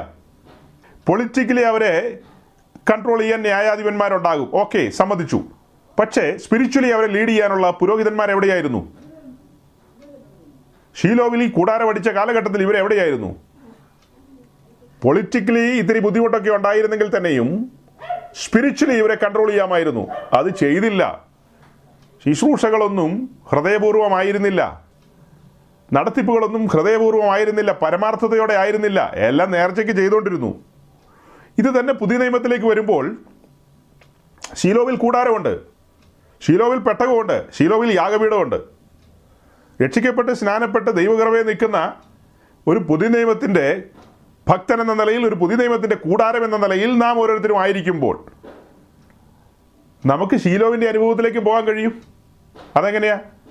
ജഡത്തെ ആശ്രയിച്ചാൽ മതി. ജഡത്തെ അനുസരിച്ച് മുൻപോട്ട് പോകുമ്പോൾ ശീലോവ് വെളിപ്പെടും. ബോധിച്ചതുപോലെ നടന്നെന്നല്ലേ വായിക്കുന്നത്. ബോധിച്ചതുപോലെ നടക്കുമ്പോൾ അവിടെ യാഗവീട് കൊണ്ട് പെട്ടകം ഉണ്ടെന്നേ. ഇതൊന്നും ആരും എങ്ങും കൊണ്ടുപോയിട്ടില്ല. അന്നേരം ഈ സമയത്ത് അവിടെ ഉണ്ട് ഇതെല്ലാം.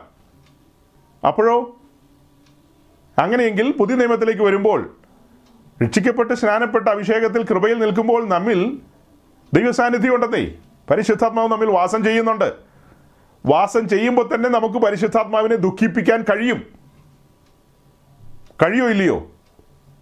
ഇസ്രായേൽ പാളയത്തിൻ്റെ നടുവിൽ സമാഗമന കൂടാരം, അതിപ്പോൾ ശീലോവിലാണ്. ദൈവസാന്നിധ്യം അവിടെയുണ്ട്, ദൈവത്തിൻ്റെ പുരോഹിതന്മാരും അവിടെയുണ്ട്. എന്നിട്ടും ജനം ബോധിച്ചതുപോലെ നടന്നു.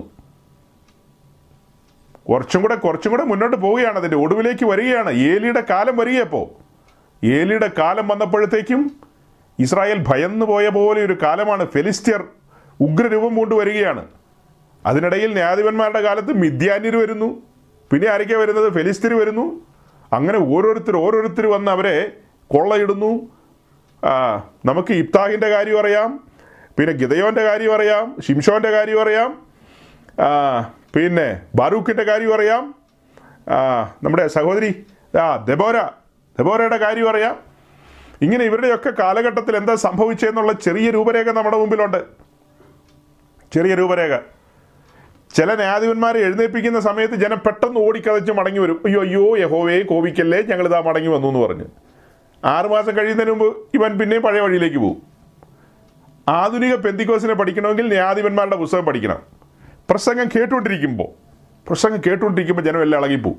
അയ്യോ ഈ പാസ്റ്റർ പറഞ്ഞ എല്ലാം ന്യായമാണ്, ശരി നമുക്ക് ഇന്നു മുതൽ ഒരു പുതിയ ജീവിതം നയിച്ചേക്കാം. ഒരു മണിയാകുമ്പോൾ അവരെല്ലാം മറന്നുപോകും. ഇന്നലെ രാത്രി ഞങ്ങൾ ദൈവവചനം ധ്യാനിച്ചപ്പോൾ പതിവ് വിഷയത്തിൽ നിന്ന് വ്യത്യസ്തമായ നിലയിൽ ഉരുത്തിരിഞ്ഞു വന്നൊരാശയമാണ് പങ്കുവെച്ചത്. അതായത്, ഞാൻ നിങ്ങളോട് പറഞ്ഞില്ലെന്നേ ഉള്ളൂ, കഴിഞ്ഞ സൺഡേയിൽ ഇതേപോലെ ഓൺലൈൻ മീറ്റിങ്ങിൽ നമ്മൾ ഒരുമിച്ച് കൂടിയപ്പോൾ നമ്മുടെ കൂടെ ഉണ്ടായിരുന്നൊരു വാത്സല്യ സഹോദരനായിരുന്നു മാണിക്യൻ രാമൻ എന്ന് പറയും. ഞങ്ങൾ മാണിക്യൻ ബ്രദർ എന്നാണ് പറയാറ്. ഗുജറാത്തിലാണ് താമസിക്കുന്നത്. ആ പ്രിയപ്പെട്ടവൻ തൊട്ടടുത്ത ദിവസം ഞായറാഴ്ച നമ്മൾ ഒത്തുകൂടി ഈ പറയപ്പെട്ട ഗിൽഗാലും ഷീലോവും ഒക്കെ പറഞ്ഞു. പല പല കാര്യങ്ങളും മുന്നറിയിപ്പുകളും ഒക്കെ പറഞ്ഞു. എല്ലാ മെസ്സേജും കേട്ടു.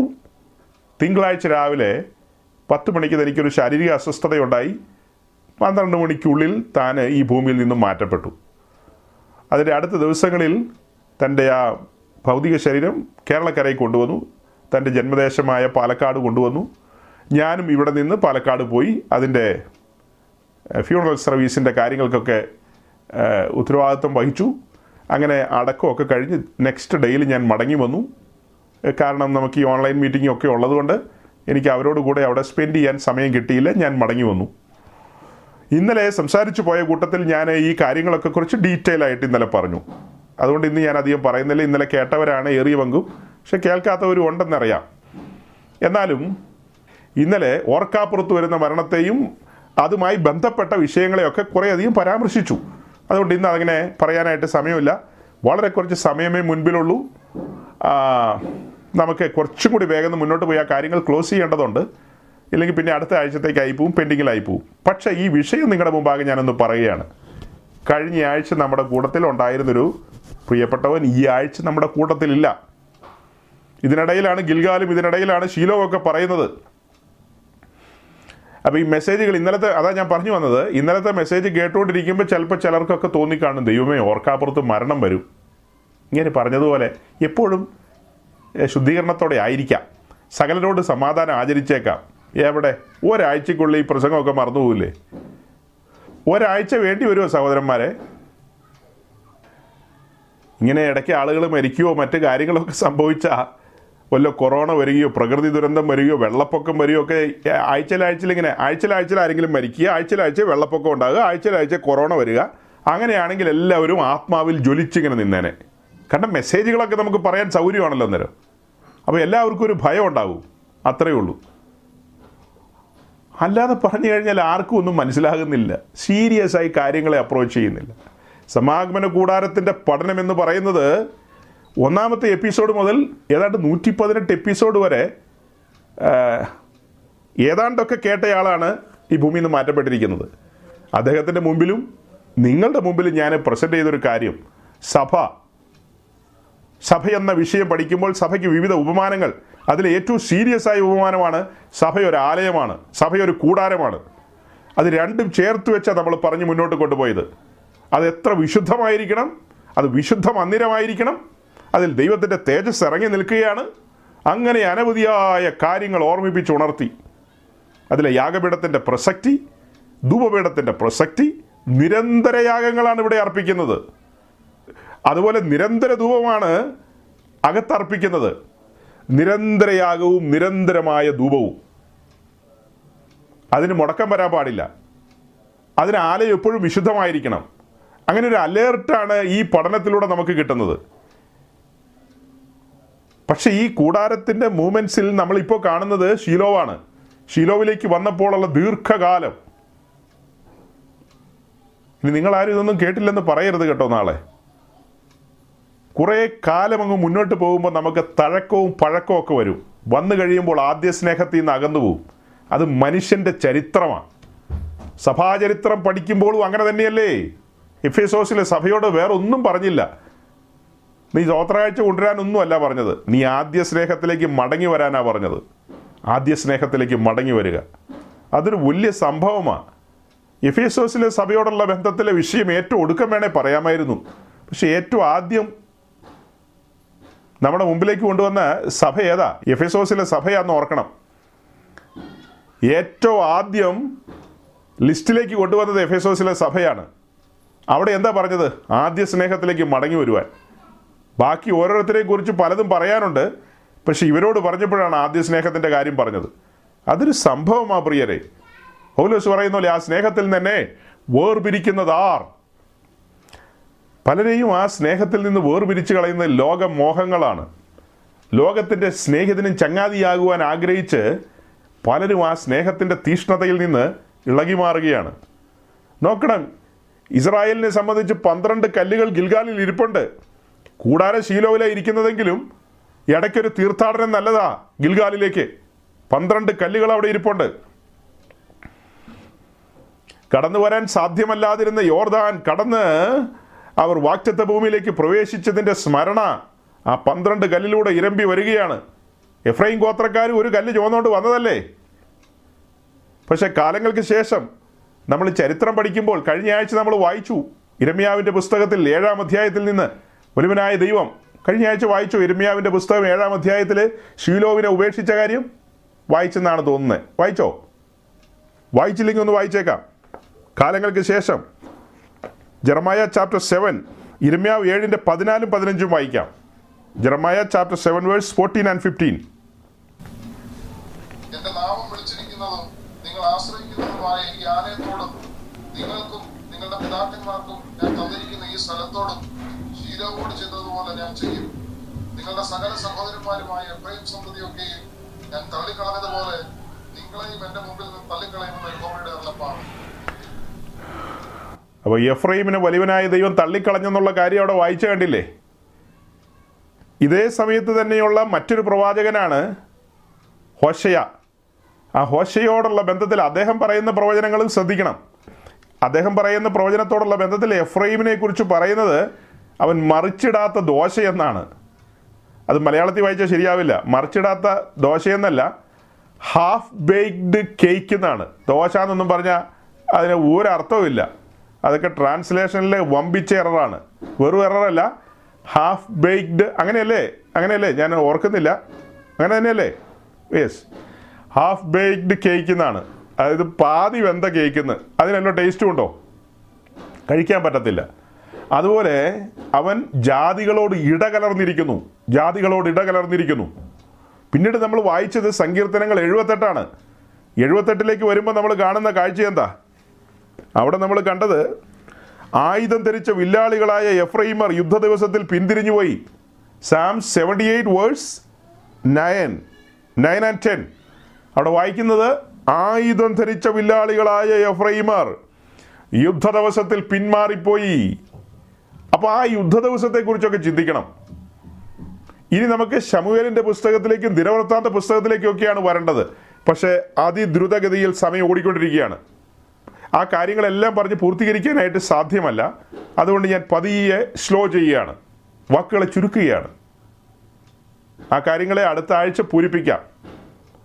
ഷീലോവിൽ സംഭവിച്ച അനന്തര കാര്യങ്ങളെക്കുറിച്ച് അടുത്ത ആഴ്ചയിലേക്ക് നമുക്ക് പെൻഡിങ് വെക്കാം. ചുമ്മാ പെൻഡിങ് വെക്കുകയല്ല, നമ്മുടെ കർത്താവ് അനുവദിച്ചാൽ, നമ്മുടെ കർത്താവിൻ്റെ വരവ് താമസിച്ചാൽ. സഹോദരങ്ങളെ, ചുമ്മയൊന്നും ഇങ്ങനെ പറയല്ലേ അടുത്ത ആഴ്ച കാണാമെന്നൊക്കെ. ചുമ്മ അങ്ങനെയൊന്നും ആരോടും പറയരുത് ഒരിക്കലും. വിശുദ്ധ തിരുവെഴുത്ത് പറയുന്നു, ദൈവഹിതമെങ്കിൽ അടുത്ത ആഴ്ച കാണാം, അവിടെ നിന്ന് അനുവദിച്ചാൽ അടുത്ത ആഴ്ച കാണാം, അല്ലെങ്കിൽ നമ്മുടെ കർത്താവിൻ്റെ വരവ് താമസിച്ചാൽ. നാളെ ഒരു തിങ്കളാഴ്ചയാ, ആർക്കും ഒന്നും പറയാൻ പറ്റില്ല, ആർക്കും ഒന്നും പറയാൻ പറ്റത്തില്ല. എല്ലാ ന്യൂസിലാൻഡുകാരും കേട്ടോ, ലോകത്തിലുള്ള സകല പ്രിയപ്പെട്ടവരും കേട്ടുകൊള്ളുക. വണ്ടി എപ്പോഴാണ് വരുന്നതെന്ന് ആർക്കും അറിയില്ല. നമ്മളിവിടെ കഴിഞ്ഞ ദീർഘമായ ആഴ്ചകൾ, ഇപ്പം പറഞ്ഞ രീതിയിലാണ് ഇന്ന് നൂറ്റി പത്തൊമ്പതാമത്തെ എപ്പിസോഡാണ്. ഈ നൂറ്റി പതിനെട്ട് എപ്പിസോഡുകളും അല്ലെങ്കിൽ നൂറ്റി പതിനെട്ട് സെക്ഷനുകളിലൂടെ നമ്മൾ കൈകാര്യം ചെയ്തത് സീരിയസ് ആയ ആത്മീയ വിഷയങ്ങളാണ്. മനുഷ്യൻ്റെ മസ്തിഷ്കത്തെ ചൂടുപിടിപ്പിക്കുന്നതോ അവൻ്റെ വികാരങ്ങളെ ഇക്കിളിപ്പെടുന്നതായ കാര്യങ്ങളോ ഇവിടെ നമ്മൾ ചർച്ച ചെയ്തിട്ടില്ല. നമ്മളുടെ ധ്യാന വിഷയങ്ങൾ അങ്ങനത്തെ കാര്യങ്ങളല്ല. സ്വർഗത്തിൻ്റെ നിഴലായ സമാഗമന കൂടാരം, ആ സമാഗമന കൂടാരം വിരൽ ചൂണ്ടുന്നത് യേശുക്രിസ്തുവിൻ്റെ ലൈഫിലേക്കാണ്. യേശുക്രിസ്തുവിലേക്ക് നോക്കി നാം നമ്മുടെ ജീവിതത്തെ പരുവപ്പെടുത്തുകയാണ്. അല്ലാതെ തലയ്ക്ക് കുഴപ്പമുണ്ടായിട്ടല്ല നമ്മൾ ഇത്രയേ ആഴ്ചകൾ ഈ ഒരു വിഷയത്തിലൂടെ സഞ്ചരിച്ചു പോയത്. സ്വർഗത്തിലെ കൂടാരത്തിൻ്റെ നിഴൽ, സമാഗമന കൂടാരം. ആ സമാഗമന കൂടാരത്തിൻ്റെ പൊരുളായി യേശുക്രിസ്തു നിൽക്കുന്നു. ആ യേശുക്രിസ്തുവിലേക്ക് നാം സൂക്ഷിച്ചു നോക്കിക്കൊണ്ട്, ആ രക്ഷാനായകനിലേക്ക് സൂക്ഷിച്ചു നോക്കിക്കൊണ്ട് നാം നമ്മുടെ ജീവിതത്തെ പരുവപ്പെടുത്തിയെടുക്കുകയാണ് പരുവപ്പെടുത്തിയെടുക്കുകയാണ് കൂടാരത്തിൻ്റെ മുക്കും മൂലയിലേക്ക് സഞ്ചരിച്ച്, കൂടാരത്തിൻ്റെ മുക്കും മൂലയും അരിച്ചു പറിക്കുകയാണ് നാം നോക്കുന്നത്. നമ്മുടെ പ്രിയനെക്കുറിച്ചുള്ള ആഴമേറിയ വെളിപ്പാടുകൾ എന്തെങ്കിലും ശേഷിക്കുന്നുണ്ടോ? ദൈവസന്നിധിയിൽ നാം കാത്തിരിക്കുകയാണ്, ആവലോടെ കാത്തിരിക്കുകയാണ്. ഇനി എന്തെങ്കിലും ഇനി എന്തെങ്കിലും അവനെക്കുറിച്ച് അറിയാനുള്ള ആഗ്രഹം, തൻ്റെ മണവാളിനെ കുറിച്ചുള്ള മണവാട്ടിയുടെ അദമ്യമായ ആഗ്രഹം, അവനെ അറിയണം, ഇനിയും അറിയണം. സ്ലീഹന്മാരങ്ങനെ പറയുന്നത്, അവനെ അറിയണം, ഇനിയും അറിയണം. നമ്മൾ ഈ കൂടാരത്തിൻ്റെ മുക്കുമൂലയിൽ ഒരു ചെറിയ മൊട്ടുസൂചിയിൽ പോലും അന്വേഷിക്കുകയാണ്, അവൻ്റെ രൂപം അതിലൂടെ പ്രതിബിംബിക്കുന്നുണ്ടോ എന്ന് അവൻ്റെ രൂപം അതിലൂടെ പ്രതിബിംബിക്കുന്നുണ്ടോ എന്ന് നമ്മുടെ മുൻഗാമികൾക്ക് ഇതൊന്നും മനസ്സിലായില്ല. ദൈവത്തിൻ്റെ മഹത്വം ഇറങ്ങി നിന്ന ശീലോവ്, ആ ശീലോവിനെ കുറിച്ച് എന്താ യിരെമ്യാവ് പറഞ്ഞത്? നശിപ്പിച്ചു കളഞ്ഞു, ഒരു മടങ്ങി വരവില്ലാതെ വണ്ണം ഒരു മടങ്ങി വരവില്ലാതെ വണ്ണം കാലാന്തരത്തിൽ പത്തു ഗോത്രക്കാർ കാലാന്തരത്തിൽ പത്തു ഗോത്രക്കാർക്ക് സംഭവിച്ച കാര്യം. പ്രവാസത്തിലേക്ക് പോയിട്ട് മടങ്ങി വരാൻ കഴിഞ്ഞില്ല, വടക്കേ ദേശക്കാർക്ക് മടങ്ങി വരാൻ കഴിഞ്ഞില്ല. ദൈവം തൻ്റെ പ്രവാചകന്മാരെ ഇടതടവില്ലാതെ ഇടതടവില്ലാതെ അയച്ചെന്നാണ് എഴുതിയിരിക്കുന്നത്. വാക്യങ്ങൾ അനവധിയാ, ടൺ കണക്കിന് വാക്യങ്ങളാ. ഇടതടവില്ലാതെ, മലയാളത്തിലെ ആ പ്രയോഗം ഭയങ്കരം തന്നെ. നിങ്ങൾ ദിനവൃത്താന്ത പുസ്തകവും യിരെമ്യാവിൻ്റെ പുസ്തകമൊക്കെ വായിച്ചാൽ എത്ര വാക്യങ്ങളെ പുറത്തേക്ക് വരുന്നതെന്നറിയാവോ? ദൈവം ഇടതടവില്ലാതെ അയച്ചെന്ന്, ഇടതടവില്ലാതെ അയച്ചു. പിന്നത്തേതിൽ തെക്കേ ദേശക്കാരുടെ ഇടയിലേക്ക് വായിച്ചു. രണ്ട് ദിനവൃത്താന്ത പുസ്തകം മുപ്പത്തി ആറാം അധ്യായത്തിൻ്റെ പതിനാലും പതിനഞ്ചും വാക്യങ്ങൾ.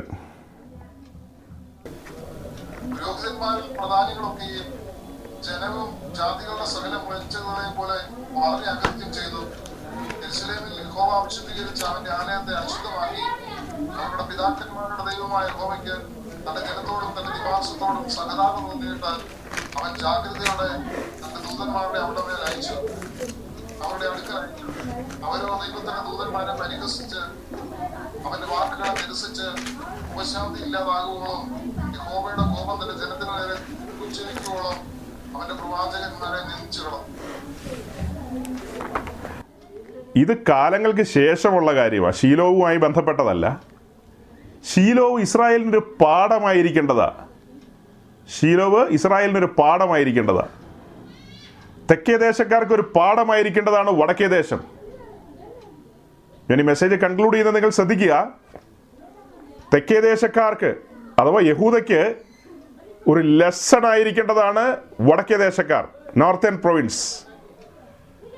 ഇവർക്ക് മുമ്പ് അവർ പ്രവാസത്തിലേക്ക് പോയി, അവരുടെ നടുവിലായിരുന്നു ശീലോവ്, അവരുടെ നടുവിലായിരുന്നു. കാലങ്ങൾ സമാഗമന കൂടാരം ശീലോവിൽ ഇരുന്നതാ. ചരിത്രമാണതല്ല, ചരിത്ര രേഖകളാണതല്ല. ഇസ്രായേലും ദൈവവുമായിട്ടുള്ള ബന്ധം, അവരുടെ പുരോഹിതന്മാർ, അവരുടെ ന്യായാധിപന്മാർ, അവരുടെ രാജാക്കന്മാർ, ദീർഘമായ പാഠമാണതല്ല. ആ പാഠങ്ങളെല്ലാം മുൻപിൽ നിൽക്കുമ്പോൾ അതിനെയെല്ലാം അവഗണിച്ചുകൊണ്ട് തെക്കേ ദേശക്കാർ തെക്കേ ദേശക്കാർ വലിയവനായ ദൈവത്തെ കോപിപ്പിച്ചു. ദൈവം തൻ്റെ വിശുദ്ധ പ്രവാചകന്മാരെ ഇടതടവില്ലാതെ അയച്ചു, ഇടതടവില്ലാതെ. അങ്ങനെയല്ലേ വായിക്കുന്നേ? അതിൻ്റെ പതിനഞ്ചാം വാക്യം, അവരുടെ പിതാക്കന്മാരുടെ ദൈവമായ യഹോവയ്ക്ക് തൻ്റെ ജനത്തോടും തൻ്റെ നിവാസത്തോടും സഹതാപം തോന്നിയിട്ട് അവൻ ജാഗ്രതയോടെ തൻ്റെ ദൂതന്മാരെ അവരുടെ അടുക്കൽ അയച്ചു. യിരെമ്യാവിൻ്റെ പുസ്തകം മുപ്പത്തിരണ്ടാം അധ്യായം, അതിൻ്റെ മുപ്പത്തിരണ്ടാം വാക്യം. Jeremiah chapter thirty two verse thirty thirty two chapter thirty two verse thirty two യിരെമ്യാവിൻ്റെ പുസ്തകം മുപ്പത്തിരണ്ടാം അധ്യായത്തിൻ്റെ മുപ്പത്തിരണ്ടാം വാക്യം. എന്നെ കോപിപ്പിക്കേണ്ടതിന് ഇസ്രായേൽ മക്കളും യഹൂദ മക്കളും അവരുടെ രാജാക്കന്മാരും പ്രഭുക്കന്മാരും പുരോഹിതന്മാരും പ്രവാചകന്മാരും യഹൂദ പുരുഷന്മാരും യെരുശലേം നിവാസികളും ചെയ്ത സകല ദോഷവും നിമിത്തം തന്നെ. ഇവിടെ ആരെയൊക്കെ പരാമർശിച്ചിട്ടുണ്ടെന്ന് മനസ്സിലായോ? ഇവിടെ ആരൊക്കെയുണ്ട്? ഇസ്രായേൽ മക്കളും യഹൂദ മക്കളും എന്ന് പറഞ്ഞാൽ നോർത്തേൺ പ്രൊവിൻസുകാരും സതേൺ പ്രൊവിൻസുകാരും, രണ്ട് കൂട്ടരും. രാജ്യം രണ്ടായി പോയല്ലോ. രണ്ട് കൂട്ടരും ദൈവത്തെ എന്ത് ചെയ്തു? ദൈവത്തെ കോപിപ്പിച്ചു. അത് കഴിഞ്ഞ് അവരുടെ രാജാക്കന്മാരും അവരുടെ പ്രഭുക്കന്മാരും പുരോഹിതന്മാരും പ്രവാചകന്മാരും. പ്രവാചകന്മാരുടെ ഹിസ്റ്ററിയൊക്കെ രാജാക്കന്മാരുടെ പുസ്തകത്തിലുണ്ട്. പശൂർ എന്ന് പറയുന്ന പ്രവാചകനെ കുറിച്ചൊക്കെ എഴുതിയിട്ടുണ്ട്. പല പല പ്രവാചകന്മാരുടെ കാര്യങ്ങളും പേരുകളും എഴുതിയിട്ടുണ്ട്. വ്യാജന്മാർ, യഹോവയുടെ നാമത്തിൽ വ്യാജം പ്രവചിച്ച പ്രവാചകന്മാർ, ജനത്തെ പ്രവാസത്തിലേക്ക് അയച്ചു. അവർ ദൈവത്തിൻ്റെ കോപം ജനത്തിന് മേൽ വന്നു. ജനത്തിന് ബുദ്ധിയില്ലായിരുന്നു, മണ്ട ശിരോമണികളായിരുന്നു. കണ്ടാ വലിയ സൗന്ദര്യമൊക്കെയാ, ഭയങ്കര പഠിപ്പും പത്രാസും ഒക്കെയാ, പക്ഷെ തലമണ്ടയ്ക്കകത്ത് കളിമണ്ണ് പോലെയാ. ഇതെല്ലാം വ്യാജന്മാരാണെന്ന് അവർ തിരിച്ചറിഞ്ഞില്ല. ദൈവത്തിൻ്റെ ദാസനായ യിരെമ്യാവ് വന്നപ്പോൾ യിരെമ്യാവിനെ പിടിച്ച് അവർ പൊട്ടക്കിണറിലിട്ടു. വ്യാജന്മാർക്ക് ഓശാന പാടി. നെബൂഖദ്നേസറിൻ്റെ രഥം ഉരുണ്ട് വന്നപ്പോൾ നടുങ്ങിപ്പോയി. വടക്ക് നിന്ന് അനർത്ഥം വരുന്നു എന്ന് നിരന്തരം വിളിച്ചു പറഞ്ഞ പ്രവാചകൻ യിരെമ്യാവ്. ഇനി ഇതിൻ്റെ പിന്നിലേക്കൊന്ന് പോയേ. ഇസ്രായേലിന് ചരിത്രം എഴുതി കൊടുത്തിരിക്കുകയാണ്. ശീലോവിൻ്റെ ചരിത്രമുണ്ട്, ശീലോവിൻ്റെ ചരിത്രമുണ്ട്, വടക്കേ ദേശത്തിൻ്റെ ചരിത്രമുണ്ട്. ഇപ്പം ഈ വായിച്ച വാക്യങ്ങളെല്ലാം സൈന്യങ്ങളുടെ ദൈവമായ യഹോവ ഇടതടവില്ലാതെ ഇടതടവില്ലാതെ വടക്കേ ദേശക്കാരോട് സംവേദിച്ചിരുന്നു. അവരോട് ദൈവം സംസാരിച്ചിരുന്നു. അവരുടെ ഇടയിലെ പ്രവാചകന്മാർ, അവരുടെ ഇടയിലെ ഏറ്റവും ശ്രേഷ്ഠന്മാരായ പ്രവാചകന്മാരുടെ ഗണമെടുക്കുമ്പോൾ ദേ നിൽക്കുന്നു ഏലിയാവ്, വടക്കേ ദേശത്തിലെ ഉഗ്രപ്രതാപിയായ പ്രവാചകൻ. രണ്ടാമതോ ഏലീശ നിൽക്കുന്നു. പിന്നെയും പ്രവാചകന്മാരില്ലേ? വടക്കേ ദേശത്ത് അവരെല്ലാം ശുശ്രൂഷിച്ചു. ജനം കൂട്ടാക്കിയില്ല, ജനം കൂട്ടാക്കിയില്ല. ദൈവത്തിൻ്റെ പ്രവൃത്തികൾ കണ്ണാലെ കണ്ടു അവർ. ഏലിയാവിൻ്റെ ഹ്രസ്വമായൊരു പ്രാർത്ഥനയുടെ മുമ്പിൽ സ്വർഗത്തിൽ നിന്ന് തീയിറങ്ങി യാഗവസ്തുവിനെയും യാഗപീഠത്തെയും സകലതിനെയും ദഹിപ്പിക്കുന്നത് ജനം കണ്ടതാ. ദൈവത്തിൻ്റെ പ്രവൃത്തികൾ ജനം കണ്ടതാ. പിന്നത്തേതിൽ ദൈവത്തിൻ്റെ ദാസനെ ജീവനോടെ ഈ ഭൂമിയിൽ നിന്ന് എടുത്തുകൊണ്ട് പോയ ചരിത്രം ഇസ്രായേലിൽ നിൽക്കുകയാണ്. ഏലീശ ഇരട്ടി പങ്കോടുകൂടി ജനത്തിന് നടുവിൽ നിൽക്കുകയാണ്. എന്നിട്ടും ജനം കൂട്ടാക്കിയില്ല. അതാണ് പാപത്തിൻ്റെ ശക്തി എന്ന് പറയുന്നത്. പാപം കുഞ്ഞുകളിയല്ല, പാപത്തോട് കളിക്കരുതെന്ന് പറയുന്നതാണ്. വശീകരിക്കുകയാണ്, വശീകരിച്ച് വലിച്ചു കൊണ്ടുപോവുകയാണ്, ദൈവത്തിൽ നിന്ന് അകറ്റിക്കളയുകയാണ്, പ്രമാണത്തിൽ നിന്ന് അകറ്റിക്കളയാണ്. അവരോ അവൻ്റെ പ്രമാണങ്ങളെ ആചരിച്ചില്ല. എഴുപത്തെട്ടാം സങ്കീർത്തനം പത്താം വാക്യം. അവൻ്റെ പ്രമാണങ്ങളെ നിരസിച്ചു കളഞ്ഞു. യുദ്ധ ദിവസത്തിൽ വീരന്മാരായ എഫ്രൈമർ പിന്തിരിഞ്ഞുപോയി. ആയുധം ധരിച്ച വീരന്മാർ പിന്തിരിഞ്ഞുപോയി. അതിൻ്റെ ഉത്തരങ്ങളും കാര്യങ്ങളും അറിയണമെങ്കിൽ നമുക്ക് ദൈവസന്നിധിയിൽ കാത്തിരിക്കാം. നമ്മുടെ കർത്താവിൻ്റെ വരവ് താമസിച്ചാൽ നമുക്ക് അടുത്ത ആഴ്ച ആ ഭാഗങ്ങളിലേക്ക് കടന്നു പോകാം. ഈ വചനങ്ങളാൽ ദൈവം നിങ്ങളെ അനുഗ്രഹിക്കട്ടെ. നമുക്ക് സമാധാനത്തോടെ പിരിയാം. ലോകേ ഞാനെൻ കോട്ടം തികച്ചു, സ്വർഗഗേഹേ വിരുതിനായി. ലോകേ ഞാനെൻ കോട്ടം തികച്ചു, സ്വർഗഗേഹേ വിരുതിനായി. പറന്നിടും ഞാൻ മറുരൂപമായി പരനേശുരാജൻ സന്നിധോ. പറന്നിടും ഞാൻ മറുരൂപമായി പരനേശുരാജൻ സന്നിധോ. ദൂതസംഘമാകവേ സദാ സന്നദ്ധരായി നിന്നിടുന്നേ. ശുഭ്രവസ്ത്രധാരിയാം എന്റെ പ്രിയന്റെ മുൻപിൽ ഹല്ലേലൂയ പാടിടും ഞാൻ. ശുഭ്രവസ്ത്രധാരിയാം എന്റെ പ്രിയന്റെ മുൻപിൽ ഹല്ലേലൂയ പാടിടും ഞാൻ.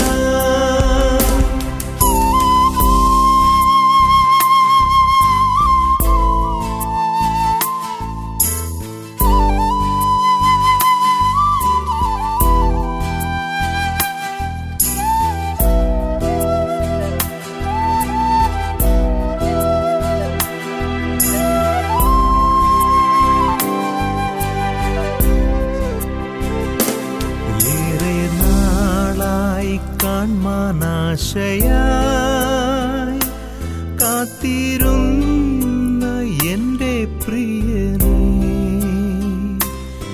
ഏറെ നാളായി കാൺമാനാശയായി കാത്തിരുന്ന എന്റെ പ്രിയനേ. തേജസ്സോടെ ഞാൻ കാണുന്ന നേരം തിരുമാ ോടണഞ്ഞിടുമേ. തേജസ്സോടെ ഞാൻ കാണുന്ന നേരം തിരുമാർവോടണഞ്ഞിടുമേ. ദൂതസംഘമാകവേ എന്നെ എതിരേൽക്കുവാൻ സദാ സന്നദ്ധരായി നിന്നിടുന്നേ. വസ്ത്രധാരിയാം എന്റെ പ്രിയന്റെ മുൻപിൽ ഹല്ലേലൂയ പാടിടും ഞാൻ. ശുഭ്രവസ്ത്രധാരിയാം എന്റെ പ്രിയന്റെ മുൻപിൽ ഹല്ലേലൂയ പാടിടും ഞാൻ.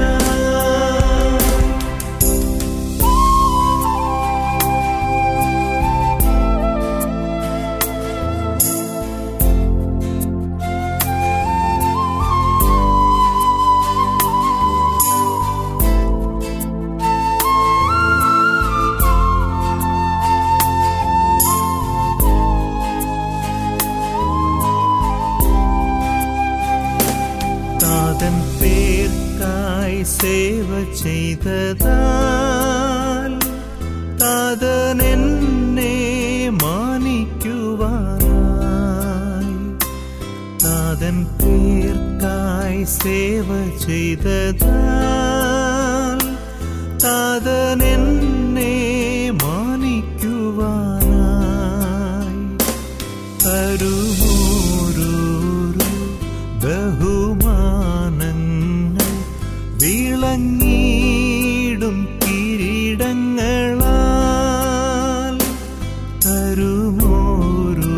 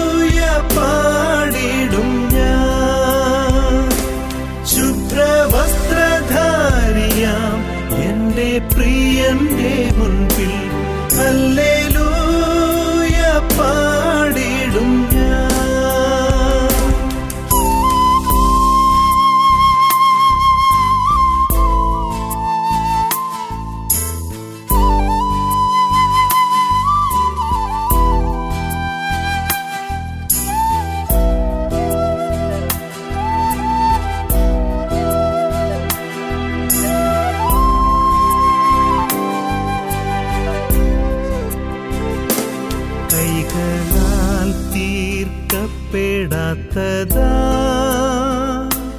പുതുശാലേം നഗരമതിൽ കൈകളാൽ തീർക്കപ്പെടാത്തതാ പുതുശാലേം നഗരമതിൽ